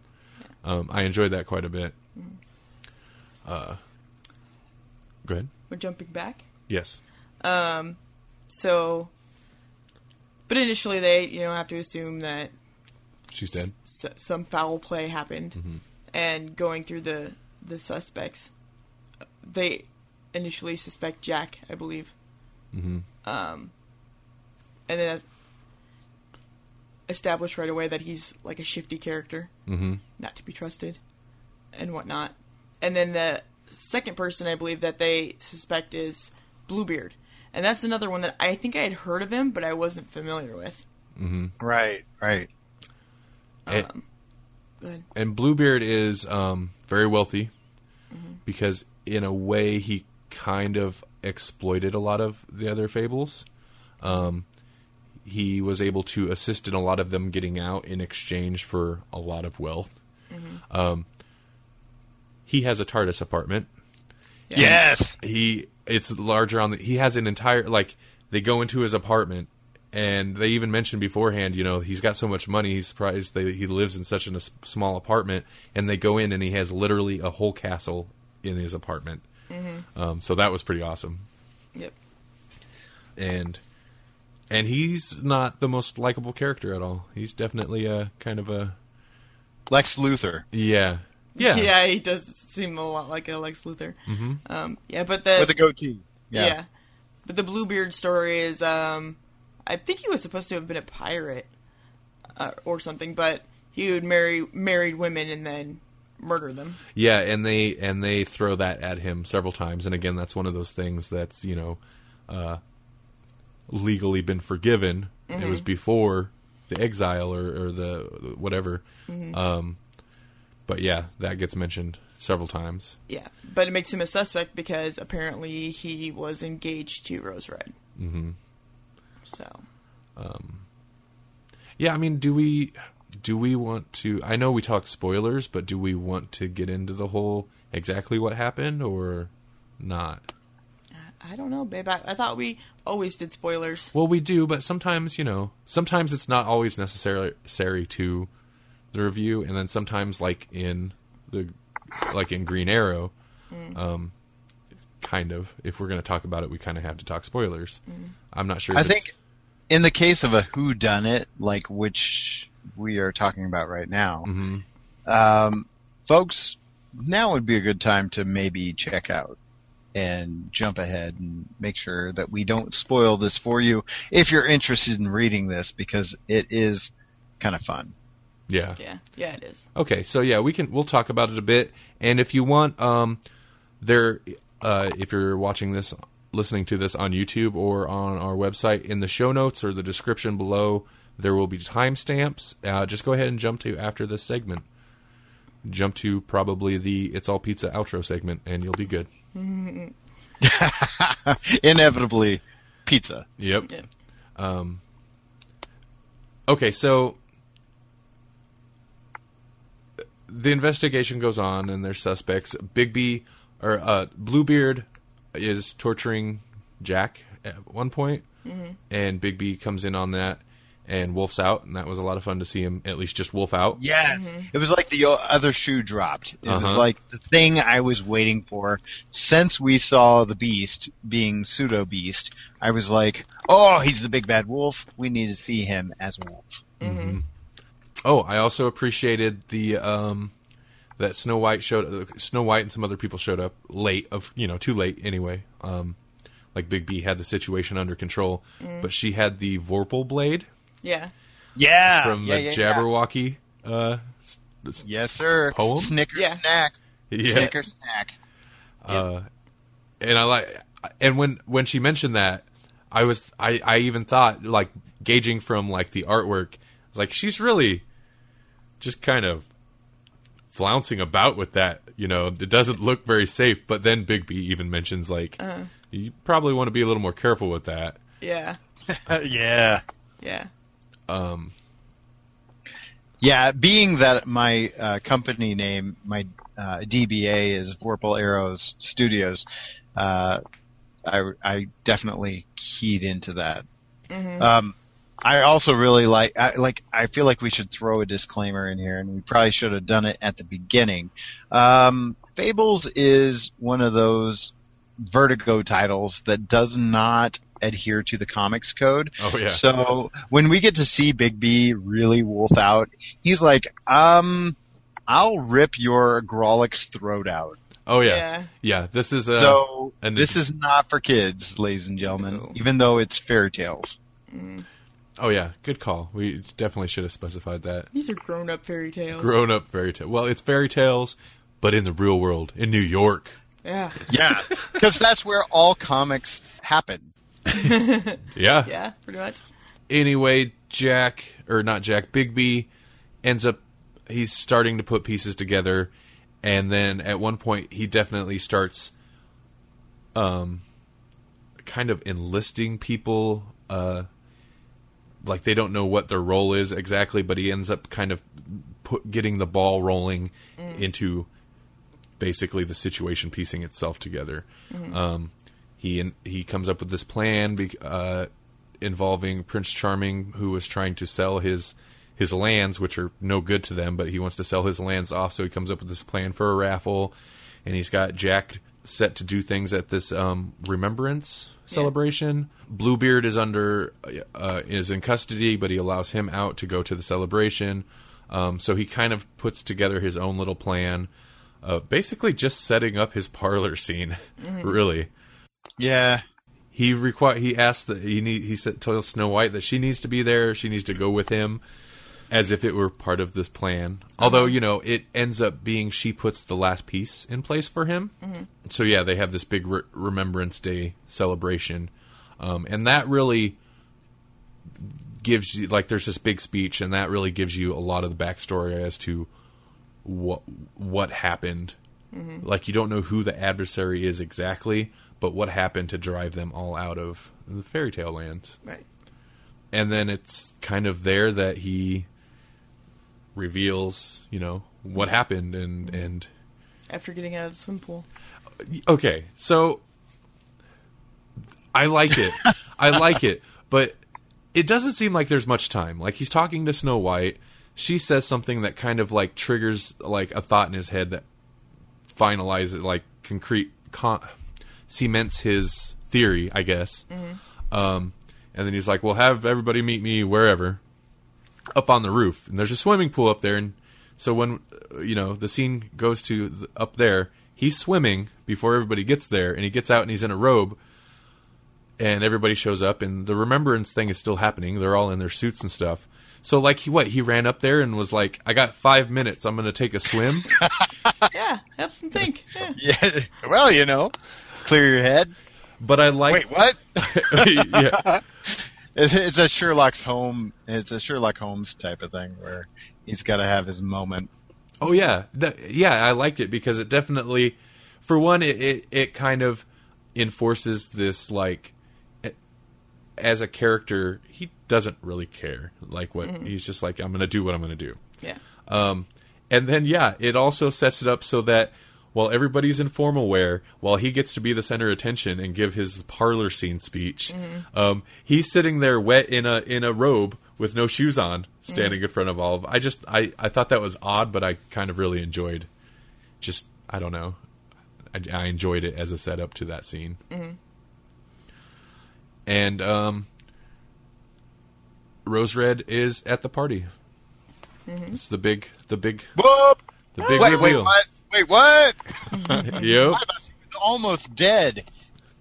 Yeah, like, and he'd even like told Snow White that you know she was dead. And, uh, I think at that point he claims he knew she wasn't, but just to see her reaction, I guess. Everyone's a suspect. Yeah, everyone's a, a suspect. Um, but it turns out, should I just do So Yeah. was was he trolling her? So her and Jack, Rose Red that is, and Jack, who are a couple, hatched this plan to fake her death because she had a year prior um, made a contract to marry Bluebeard in exchange for a large sum of money. Um, I'm guessing they blew through that money. Oh yeah, they blew through that money on dot com startups that failed that Jack had invested in, which was I thought was interesting. Mm-hmm. Um, yeah. and and this came out also uh, around the same time as that Green Arrow story we read, early 2000s. Mm-hmm. Oh, I um, didn't realize that. Yeah, it's been going for 10 Well, I knew I knew it's been around. I've I've heard of it for sure, but I didn't know that that's when it started. Mm-hmm. Huh. So they even say, you know, the dot com bubble had already burst mm-hmm. and that it's like Jack to jump on it after Yeah. after it's too late anyway. Mm-hmm. So yeah, they got money from Bluebeard and then concocted this thing, this uh, this whole plan to fake her death till after the they were supposed to get he she was supposed to marry Bluebeard. Mm-hmm. Um, and was that just to like I don't understand. I don't think they had a very good plan because I don't understand what their plan was after that. Yeah. So I have serious issues with your fairy tale plan. w- yeah, well, and they kind of like play at that they're not the brightest, and it wasn't the a very good plan. Um. So yeah, I mean that's basically it. That was that was the whole thing. And like I said, I did kind of see it coming that she had faked it. Yeah, yeah. At a certain point, I was like, ah, if we don't know that she's dead by now, then she might be part of the problem. Yeah, that's yeah. that's a good point. If there's like if you're on the last issue of a five issue arc and there's still no body, probably not dead. Yeah.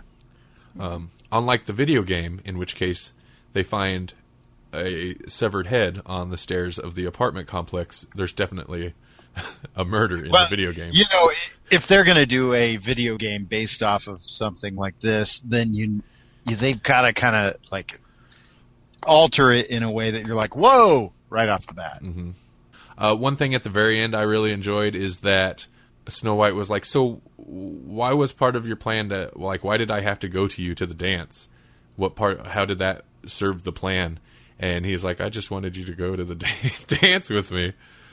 Um, and Snow White did not take that very There, well. there was all sorts of Easter eggs that were kind of fun, like the three little pigs, the pig that would come and stay with Big uh, Bigby, and then he's just like. Just in the panels, like here and there, like he'll be in the city, he'll be sleeping behind a bush, Uh-huh. And he's just like there, and I'm like, yeah, three I- little pigs, y'all. I I um, I almost thought that that was going to have something to do with it. I almost thought like maybe he witnessed something, but it didn't. He was just out and about. Yeah, yeah. Him sleeping behind the bush was one of my favorites. It's just like the pig laying back behind this bush. It was a lot of like it off, yeah. a lot of um like or he was like laying in the back of some random truck. A lot of establishing shots where it would you know have a uh, a, a panel of outside of the restaurant somebody's in or something like that. He was usually outside chilling somewhere when when he was supposed to be hiding out or get sent back to the farm. Yeah. Um, Do they do anything with the farm? Like, is there a trade where they kind of go to the farm? Because I'm I'm intrigued now. Oh yeah. Yeah? I think Oh, oh yeah. fairly soon it becomes a big part of the storyline. So yeah, yeah.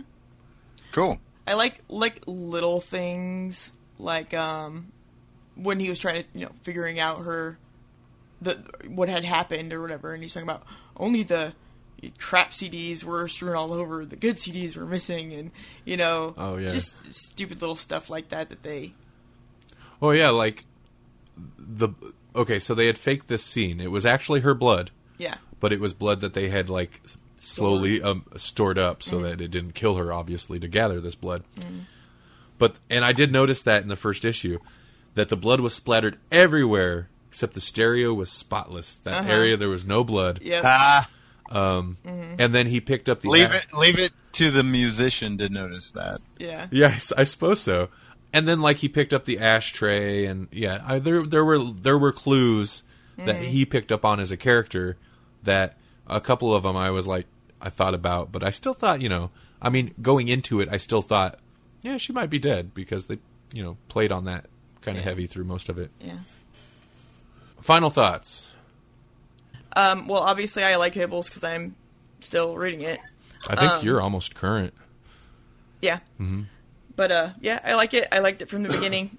Uh, this has nothing to do with it, but real quick, the covers are always really awesome. I love them, and I, I, I don't want to necessarily say I'm disappointed, but I'm pref- I'd prefer it if the inside art maybe ha- uh, was a little bit more aesthetically appealing than it is, and it's always it's like it's always like that. Well, I mean, yeah, it, the, the the covers, at least on these first issues, had a very um, were like painted, have a very painted look. Um, speaking of, I thought the art was, I thought the art was, I mean, it's it's not like a crazy painted art like the covers, which I'm sure is what you're getting at. But I thought the art in general looked pretty nice. Yeah, I mean it's okay, but uh, you know, for for as fancy as the covers are, I would think it would go more like Swamp Thing or um, uh, Sandman. You know, where they have Oh, I see what you're saying. just some more interesting, elaborate things going on. Not in not in comic books. No. But Most they the don't have space because it is a very wordy comic. Oh yeah, it is kind of wordy. It, like always, it's one of the one of the one of the uh, ones that I it takes me longer to get through. Mm-hmm. But I enjoy It's it. much so more di- dialogue driven. yes, Um, at least this arc was than a lot of comics. but it's worth it. I liked I liked it. Yeah, I would definitely. I I I do plan on reading further on Mm-hmm. because I like the characters a lot. Yeah, and it gets it it gets better. There's so many good things that happen. It just you know if you it depends on how far you want to go.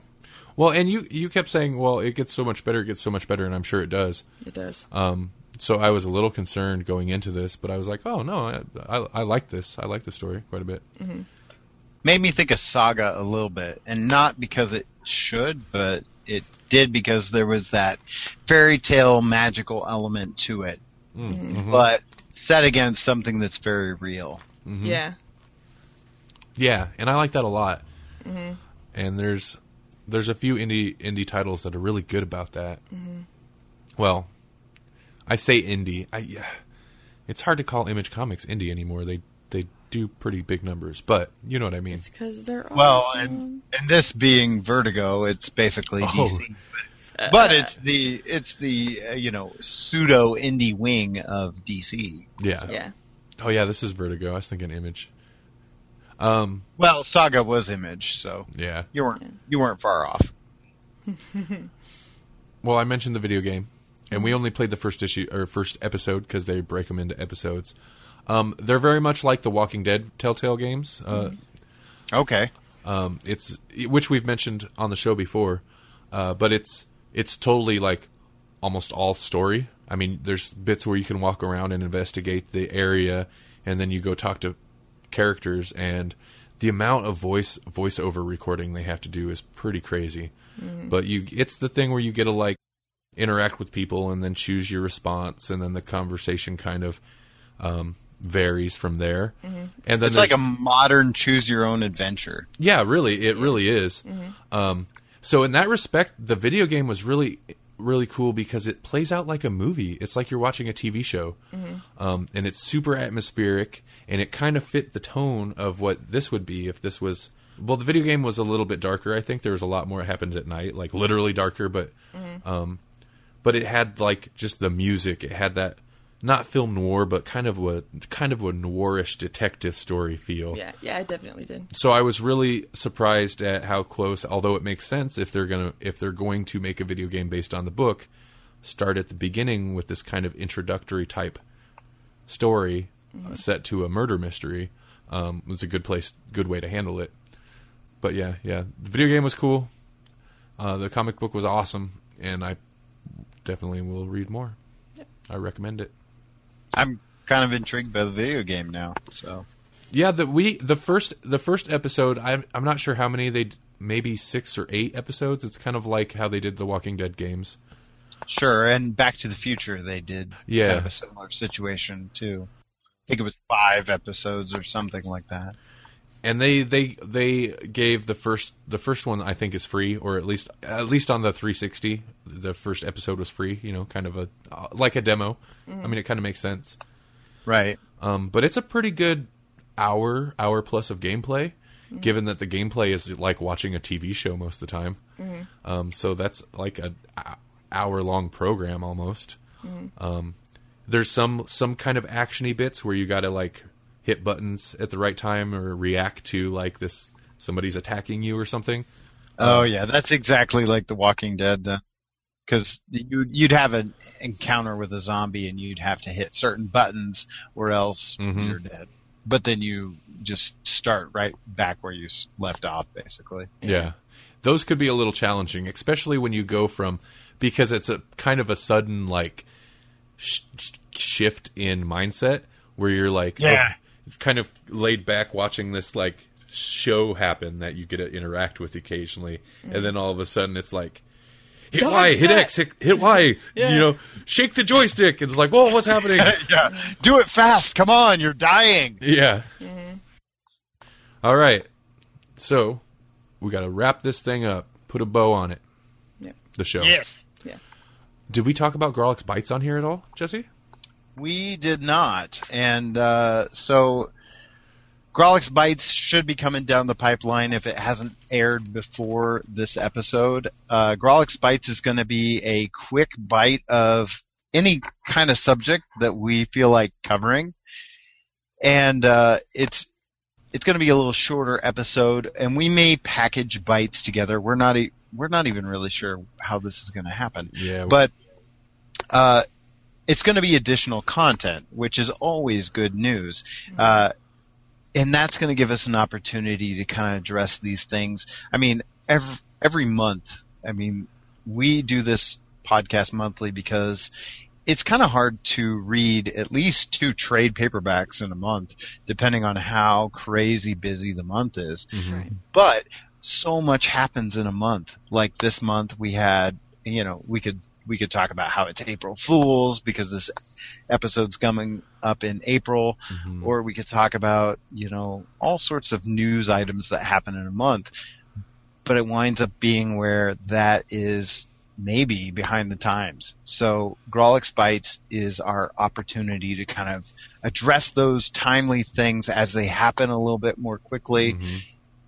And you know, if it's a slow news month, then maybe we won't do it. But uh, additional content is never a bad idea, and that's what we're kind of hoping to do. So uh, be looking for that. We're going to release that as part of our regular RSS feed Mhm. as a, as a podcast. It'll probably show up on the YouTube channel as well if you're listening there. But yeah, be on the lookout because uh, I I think we're going to see some in- interesting and exciting things from Grawlix Bites. Yeah, I like it. Um, I think it was a fantastic idea. Yeah, we'll put it through the podcast feed. It'll show up. It's like when we do the Grawlix Nights. Eh? Grawlix Bites. oh, hey, rhyming. I it- like that. It's like when we do that. We'll put those, we put those through the podcast feed, so it'll show up like a regular episode, just uh, just like a different imprint. Um, but like Jesse said, it'll give us the chance to address things that might be more time sensitive, something uh, a little more timely from month to month. By the time we hit, you know, from one episode to the ne- to the next, there's interesting stories that we might have wanted to talk about. But by the time the next month rolls around, they're they're cold. The story's gone cold. Uh, plus, yeah, extra content. Uh, I think it's a great idea. Sometimes you'll get you'll get just a Jesse solo thing. Sometimes you'll get a me solo thing. You'll get two of three of us. Maybe you'll get three of three of us. You know, it, it's just kind of um, whatever is yeah, hot. I think i- if if all three of us are available, man, that's always more fun. hmm I agree. But sometimes it's hard to get all the schedules to mesh. Yeah. And along similar lines, if you haven't already, check out the Grawlix YouTube channel because uh, programming is blowing up over there.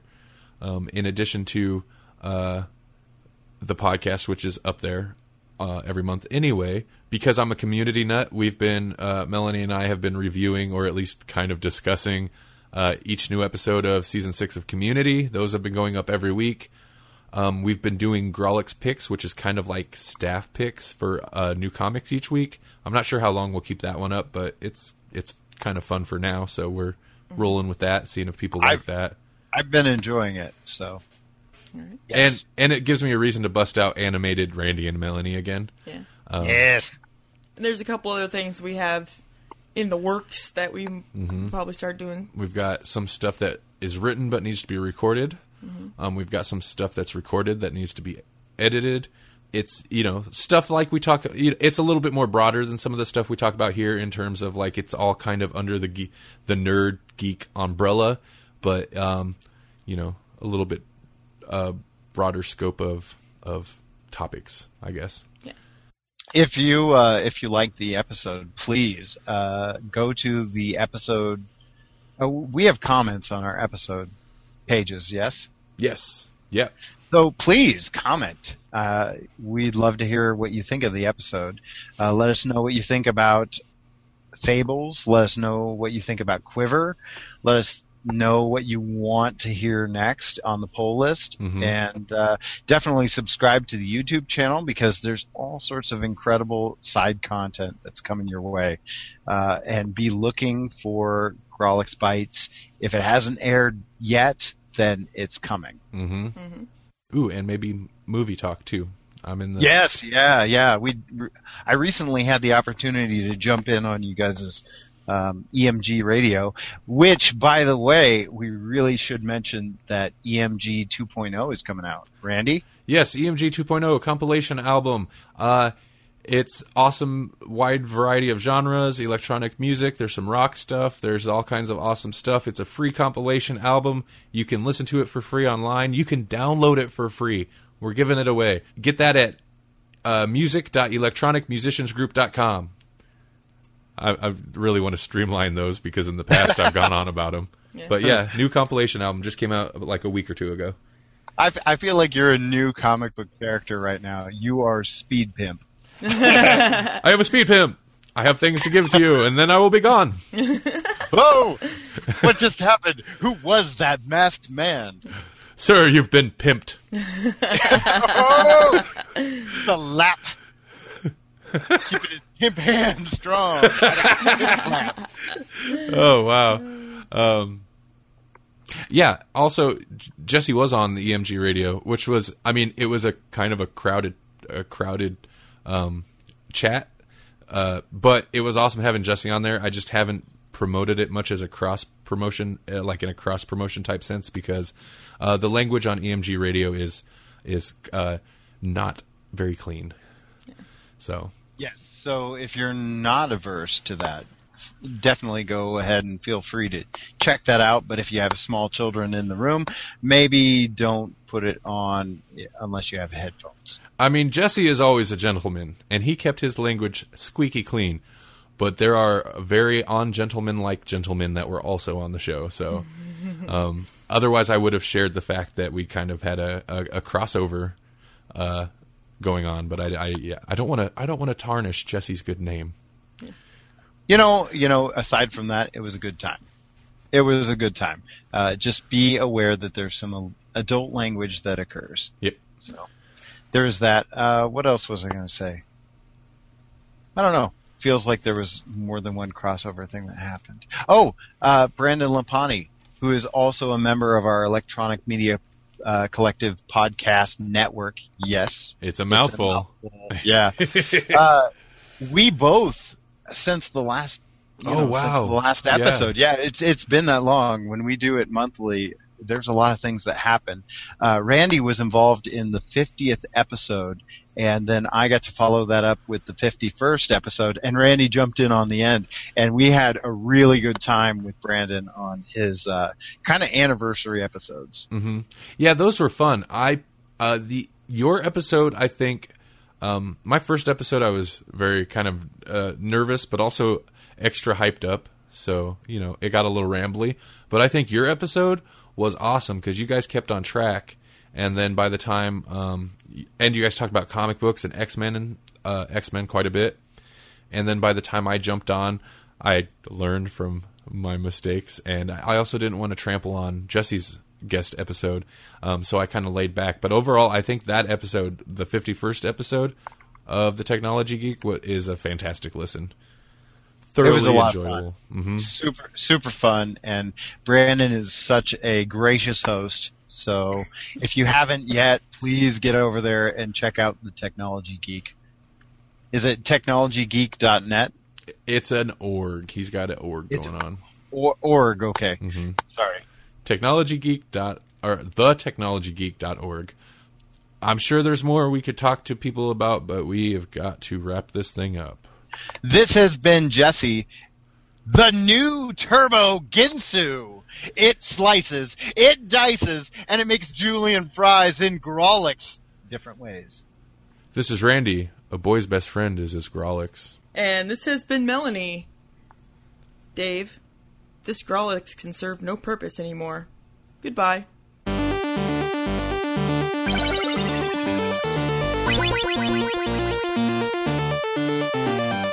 Thank you for listening to the Grawlix Podcast. The Grawlix Podcast is a production of Electronic Media Collective and Vorpal Arrow Studios. This podcast is released under a Creative Commons Attribution, Non-Commercial, No Derivatives 4.0 International License. To hear more, visit grawlixpodcast.com. Follow us on Facebook at facebook.com slash grawlixpodcast and like us on Twitter, twitter.com slash grawlixpodcast.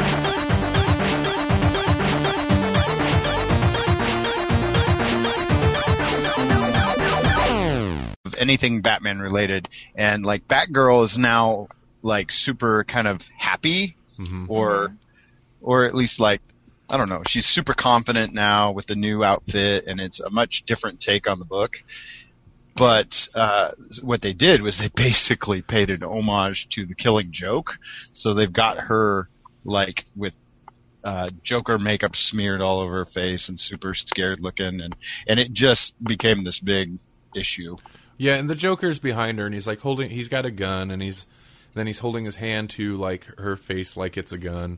And there was, you know, internet backlash because violence against the like the connotation of violence against women, and then set that against the fact that the book has taken such a different um, direction and kind of shooting for a different demographic Yeah. than it was. And so different than what's going on in the book at the time. And then Mm-hmm. then then they put it like side by side with like Catwoman, where Catwoman's knocking the Joker out with a boxing glove gun, and it's super like, you know, I mean, like they could have gone that route with it, Instead but they of- went. Victimized woman, yeah. Yeah, but that's because the Killing Joke is awesome, and I Yeah. I So actually you got you got both arguments, yeah. I really like the cover, like the artwork is really nice. That's, it's really well done, yeah. and I think that's part of what the issue is is the look on Batgirl's face is kind of horrifying.